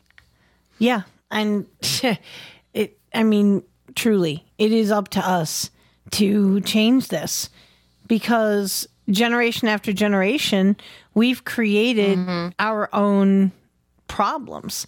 You know, when we say that we are our own worst enemies, it's the damned truth. Because the infighting and the just the general drama, okay, of the whole situation, you cannot get enough people all moving in the same direction toward a common goal which is to not let the bastards win, essentially. Yeah. Ultimately, that's a and that's that's where I I say phrases like I don't really give a shit. We're all going to end up on the battlefield. At, uh, like we're all going to be on the same side. We'll all be there at the same time. So if you want to be mad at me, no, that's fine. But I'll fucking. It, we're on the same team. You're just like a, a different version of it, and that's where I, I really encourage people to look at other humans as other humans, as other parts of the whole. The individual in front of you can only be held accountable for what the individual in front of you has presented to you, right? Like we the idea of uh, us versus them is primal. It will always be in our brains. It is a part of human nature that we cannot we cannot get rid of. We can't do it. It's not there. It is there for protection, right? Like on a base level, it is to keep us safe. It is to keep us from going too far away from safety. Okay. So, um, in in the realizing that it's an us versus them that we can't get rid of, that's where like the um the good versus evil or right and wrong really come into play is that as long as the goals are aligned, right? Like the end goal is to have clean air and clean water and mind our fucking business and maybe grow some vegetables. I give a shit how we get there. I give a shit how you're fucking building your house if I'm worried about building mine. I don't I don't care enough. As long as you're doing what you're supposed to do and we're all working towards minding our business, growing some vegetables, and fucking leaving each other alone, I don't really care. Here's and more well, more of us okay can slide into that comfortable place of I'm just a blip on the radar. All I have to do is run my own race. Like you're not you're ain't, ain't nobody gonna hold you accountable for the people around you. Like you're well, not gonna go down because they went down. If you go down, that's on you. Let me ask you a question. I mean, real talk here, but between you and I as yeah. co-hosts, your opinion and then maybe this would be something to um, expand upon in a future episode. But why couldn't we just create? Get enough people together that have the same vision of, hey, I know how to raise cattle. You know how to grow vegetables. You know how to build shit. Why the fuck couldn't we get enough people together where we could literally make it where we don't have to be dependent upon Big Daddy government? For our we fucking can. needs. We we absolutely can, but that so why aren't humility. we? That's the question: is why it the takes... fuck aren't we? And why is it? No, wait a minute. There are places that do this. Okay, there are communities mm-hmm. that do this. The problem of which is the government gets all hot in their pants and starts thinking, oh, they must be a cult. They must be an anti government organization. They must be blah, blah, blah, blah, blah. And the next thing you know, you got fucking Waco and, and yeah, yeah. I want to say Ruby Ridge, remember, but I don't think that qualifies if, in my memory. It does. It's just a man trying to mind his business with his family, and it went all terribly wrong. But that's who's allowed to do that. Yeah, but that's what um, I'm saying is God forbid you have a whole fuck ton of people yeah. who maybe go well, to an abandoned that... town, arguably, and fix shit up and run the shit where it's not mm-hmm. about money. You're not you're not beholden to Big Daddy government Uncle Sam, okay? While he's while he's reaching around to give you a, a feel around, he's fucking you in the ass. Okay. Well, um, and that's um, where we have said before that the relationship with our government is that of a toxic relationship, is that of an abusive relationship. And like if we were dealing with an individual, the very moment that you attempt to have autonomy, they freak the fuck out. Oh, they yeah. Need I out. remind you of my right. marriage of, you know, 17 so, years where when I finally had had enough and so, said, I'm fucking out of here, exactly. he lost his so shit. Right. And that's the way. And also, as the government being the government, it's big. There's a lot of people. They have to send a very loud and very clear message so, like, to some extent, what do we expect them to do? Right? Like, obviously, we ex- I expect them to do that only because they've proven that that's what they're going to do. Well, here's so an interesting thought. The moves that we, we make have to be slightly different. We have something now. We have to fully expect. We have something now we didn't yeah. have back in Waco which is a lot more advanced technology where if you arguably wanted to have a commune society where everybody brought their talents to the table and basically said, We're no longer going to be a part of this corrupt society that is governed by an even more corrupt leader. We are, you know, we're tuning in, turning on, and dropping out essentially. And mm-hmm. we're not going to be on the hamster wheel because money now, I mean, look, money's an illusion. We already know that. So Yeah. at the end of the day, if you get enough people marching, if you will, in the same direction toward let's get off the hamster wheel, let's all put our hands in the middle and be team survival. Let's take, let's cut the fucking Mm-hmm. cancer happening. out. Let's cut the cancer yeah, that's been out happening. and say no more. No more to the hamster wheel. No more to unfair taxation while you work your ass off so that some fat white fuck in Congress can get more rich and have yet another mistress or you know, child prostitute. Because let's just be fucking honest. We know what they're doing or what they're trying to do to our children. We've been screaming about it for how many weeks now? 12. Well, there you go. Well, I mean, I've go. been doing it a lot longer than that, but uh, yeah. But It- I'm just and- saying, on this particular platform of which we have chosen to let our Mm-hmm. voices be heard for 12 straight weeks, that's three months for those who don't have a math degree like my producer over here. That's a long time for us to have been consistently trying to tell y'all that you need to protect the kiddos and not let the bastards win. I mean, I would love it. I would have if I had a dream in my heart to to give to the world, it would be that we would see a day where enough people would all have the same mindset and want the same thing where you know, take the people who own land. Let's get everybody together who owns land, get them on the same page, and decide this is where we're going to put this living establishment where we free ourselves of the problems of the world in so much as we're no longer consumers of the bullshit that the government is feeding us. We've now turned not- off the tap.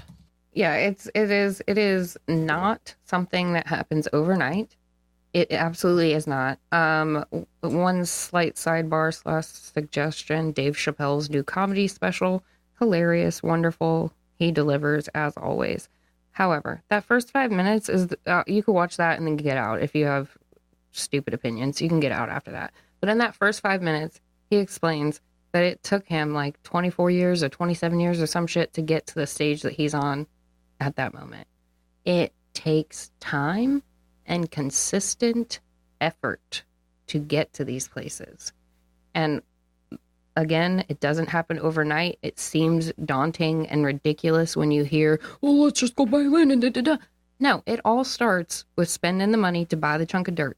And then it the next step is spending the free time that you do have, even though you are on the hamster wheel, out on that piece of dirt doing the work to it.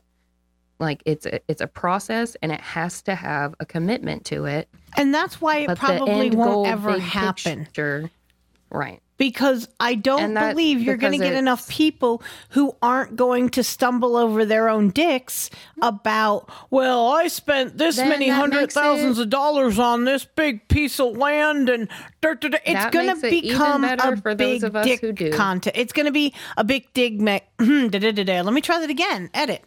It's going to become a great big dick wagging contest of Mm-hmm. who did more, who contributed more. You're going to end up having the same worldly dissidence. That's how I see that Right. going. Sadly, I would love to think there's a utopia out there where everybody can unplug their heads from their asses and live in harmony away from you Big can- Brother. To some extent, you can find that if you're willing to not be a deer people and move. If you're willing to go further than five miles from your nearest blood relative, then you can have that. If you want to be a super niche weirdo, you can get on the internet and you can find where your people hail from.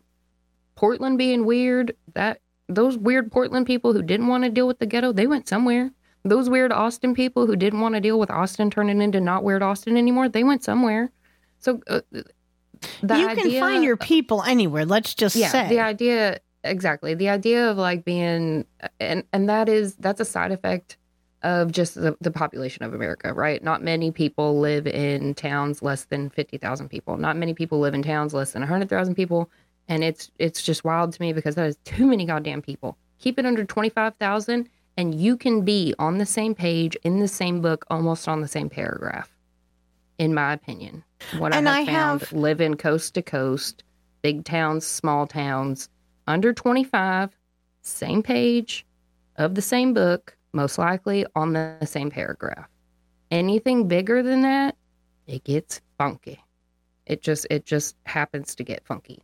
But you know, maybe that's maybe that's the movement. Um, maybe we need to, you know, kind of. We have all this technology. We need to undo Maybe the Industrial could- Revolution. Yes, we could. Maybe we could.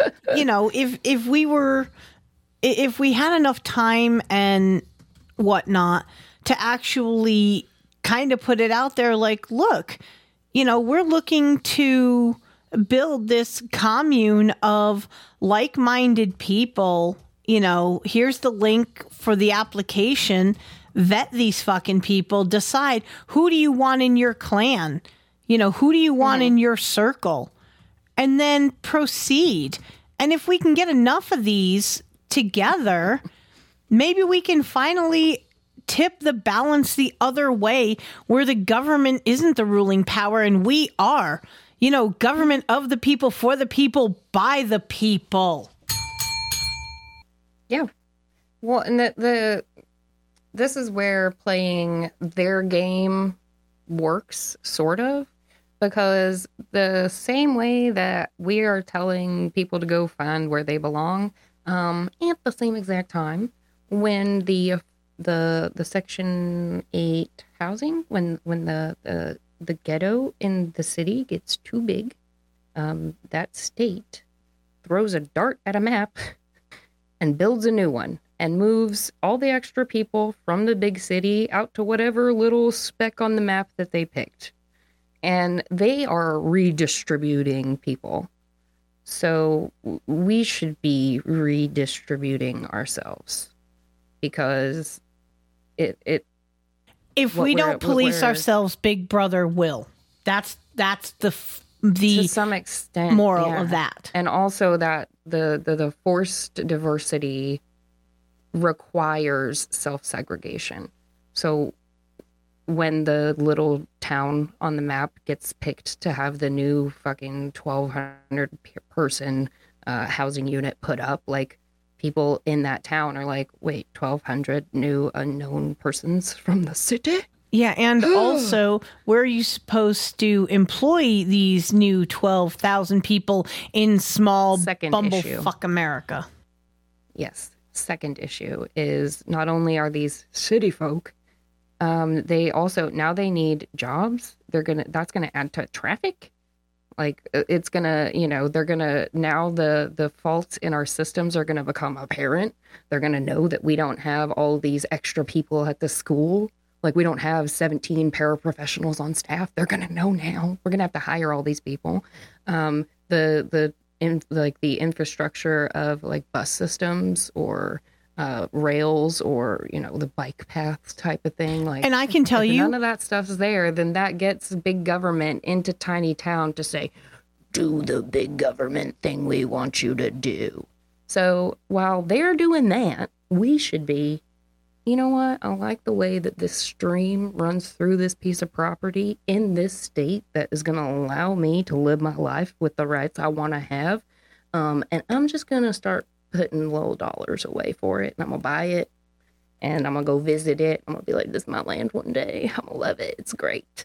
And that's what we should be doing. We should be separating ourselves as much as possible because they're already, it, it's, the system is already inundating us with uh, their own. Mm, what am I looking for? Like they're already bringing in their own new players to the game. Right. So we just need to remove ourselves from that from that match. Like, okay, well, you guys want to play that game here? Cool. Then I'm gonna go and play my game over there. And I know moving sucks and it's like shitty, and then you have to have the job to move to and all that. Like, I get it. I get it. Not retarded. But the question is, what do you Um, do when you run out of places to, entertain move to? thought- That's the thing. Is this cycle keeps rotating and rotating? Eventually you run out of places to move to. I'm seeing this in Nashville. Even though I live two hours outside of Nashville, I am seeing this overdevelopment, this overgrowth that is occurring mm-hmm. because fucking everybody wants, all these young professionals want to move to Nashville. And the funny thing is, So then I would there leave not that place. Do what? I said I would leave that place. If Tennessee is supposed to be like the new NYC for young people, I'm not an NYC young people. I'm out. And see, again, this is why living two hours outside of the city is perfectly fine for me because I don't have to endure, other than while I'm working, that whole mentality of everybody is shitter to shitter trying to get from point A to point B and everybody's tripping hustle. over themselves. yeah. Okay. And the thing too is one of the reasons I think why the market in Nashville is so lucrative is because of the fact that all of these new urban young professionals that are moving into the city, they are on the yeah, why do I want to have a car note and insurance and all of this shit when I can just pick up my phone and go doot doot doot doot doot and a person comes in their vehicle, picks me up, brings me where I need to go, and I'm saving 50 75% off of what it would be if i had my own vehicle or uh you know and plus I can insurance. probably expense it. that too because let's not forget you have a lot of companies out there. I, it is absolutely amazing to me how many professionals that i have in my car that I pick up from the airport or whatever. And even PhoneBoy himself has talked about that he can expense having to take rideshare or taxis or whatever with his company. I mean, that's mm-hmm. just that's fantastic. I'm I'm absolutely not shitting on that. I'm absolutely on board with it. And yet But then it kind of gets you wondering how much of these companies' profit margins are upheld by like how much money is Uber actually making off of the of the individual versus how much money is Uber making off of these corporations. Oh yeah, undoubtedly Uber's probably making money So hand over almost over like the a- corporations, but at the same point in time, they're also breaking the fucking backs of their drivers taking more than half of what that ride is mm-hmm. paying. Which is horseshit. I mean, they would like to try to make the drivers believe that it's because, well, they have all this overhead and they this and they that. Um, I call hot, fresh garbage Bullshit. driving for these companies, I'm going to tell you the amount of money that they are charging riders compared to the amount of money that me, as the driver, the risk, the wear and tear on my car, insurances, if you actually tell them that you are doing rideshare, oh, good God, the rates are through the stratosphere. Oh yeah, because you're driving so much more than the average driver. Yeah, your your risk to that company that you're going to end up filing a claim is so much higher and they have to compensate for that. And mm-hmm. it's just it's a vicious circle because the whole rideshare company way of thinking is, well, if you don't like it, we're not forcing you to work for us. That's why you're an independent contractor. That's why this or that. And again, it's lipstick on a pig. They try to dress up the fact that they are fucking you seven ways till Sunday in what you're getting paid versus how many hours you have to work in order to get To actually get the pay. Exactly. I have so many customers ask me, Oh, is it worth it? Is it worth it? And I tell each and every one of them, not a chance in hell. It is 1000% not worth it. Well, I heard, you know, I had this one driver tell me that, you know, they make this much and they make that much. I said, yeah. And did you ask them how many fucking hours they have to work in order to make to that? that money. Yeah. Because the illusion that people are under is that you can just become a rideshare driver. You just log into the app and, you know, ring, you're rich because in an hour you've made 50 bucks. And yeah, well, could, that can happen. logic. But at the same point in time, does it? Not very goddamn often. Okay, you're more or less running your ass off, tearing your car and your brakes up for like five dollars, eight dollars, three dollars. I mean, it's it's goddamn ridiculous. Uh, that's the same mentality of the buttholes on OnlyFans. It's like, oh, just post pictures and people pay you to see them. No, Yeah, like, you exactly the thought process. Than just fucking tossing some butthole pics out there. Yeah, seriously. And and But that's- the money ain't really that good. but that's but that's where we're at. Okay, literally young young girls selling their dignity for Well, because five they bucks. because they're because they're on birth control and their fucking brains are hijacked and they're eating garbage Truth. food, hot chip and lying their way through life. Yeah, because that's the society that we have because we see, you know, uh, Cardi B and Megan Lee, et cetera, et cetera. Uh, It just we've we've gotten so far off the topic that we we came to today. So, do you have any closing thoughts on uh, the subject that we gave to our connoisseurs today to ponder? Um, I don't know. I, I would like some feedback if I'm completely off on thinking that like this is very history rhymes and not repeats.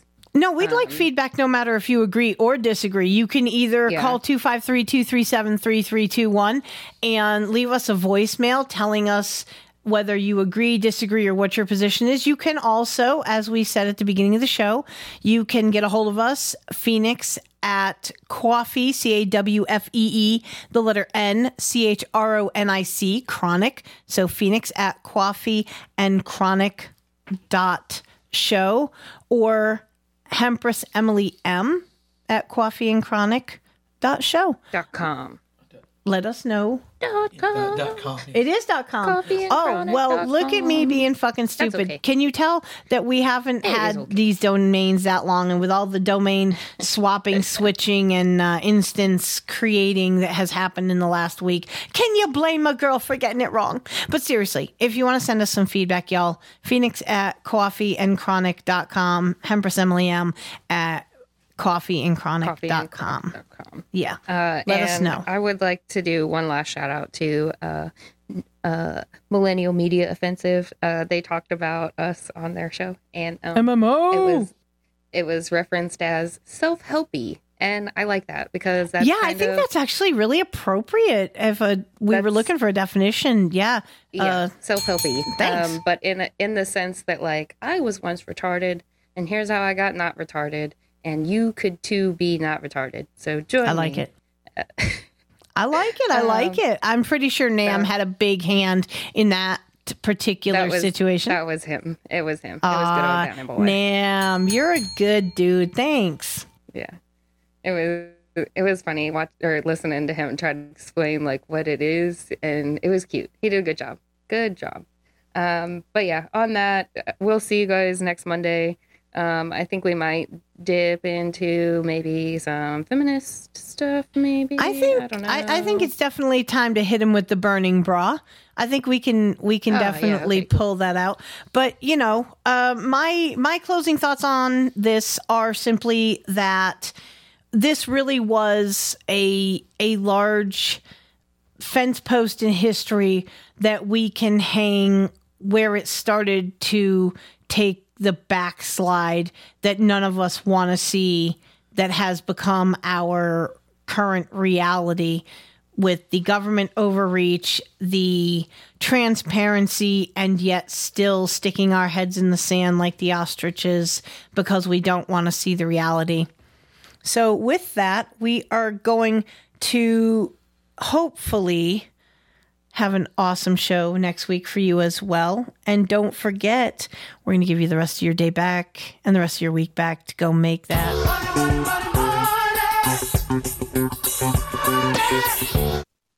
That's right. Go get that money, money, money. Get on that hamster wheel, y'all, because that's what Big Daddy government wants. Or like Hempress Emily M. That's what your bill collector wants. Yeah. that's what your bill collector wants, I, I think and, and that's fine. I think We all got ultimately respons- responsibilities. I think ultimately don't don't get on the hamster wheel. Fuck Big Daddy government. Fuck the boss. Uh, let's all join a commune. Get the fuck out of here, y'all. We'll see you next Monday. And uh, for Cawfee and Chronic, I've been Foul Mouth Pheonix. And I've been Hempress Emily M. All right, we'll see y'all next week.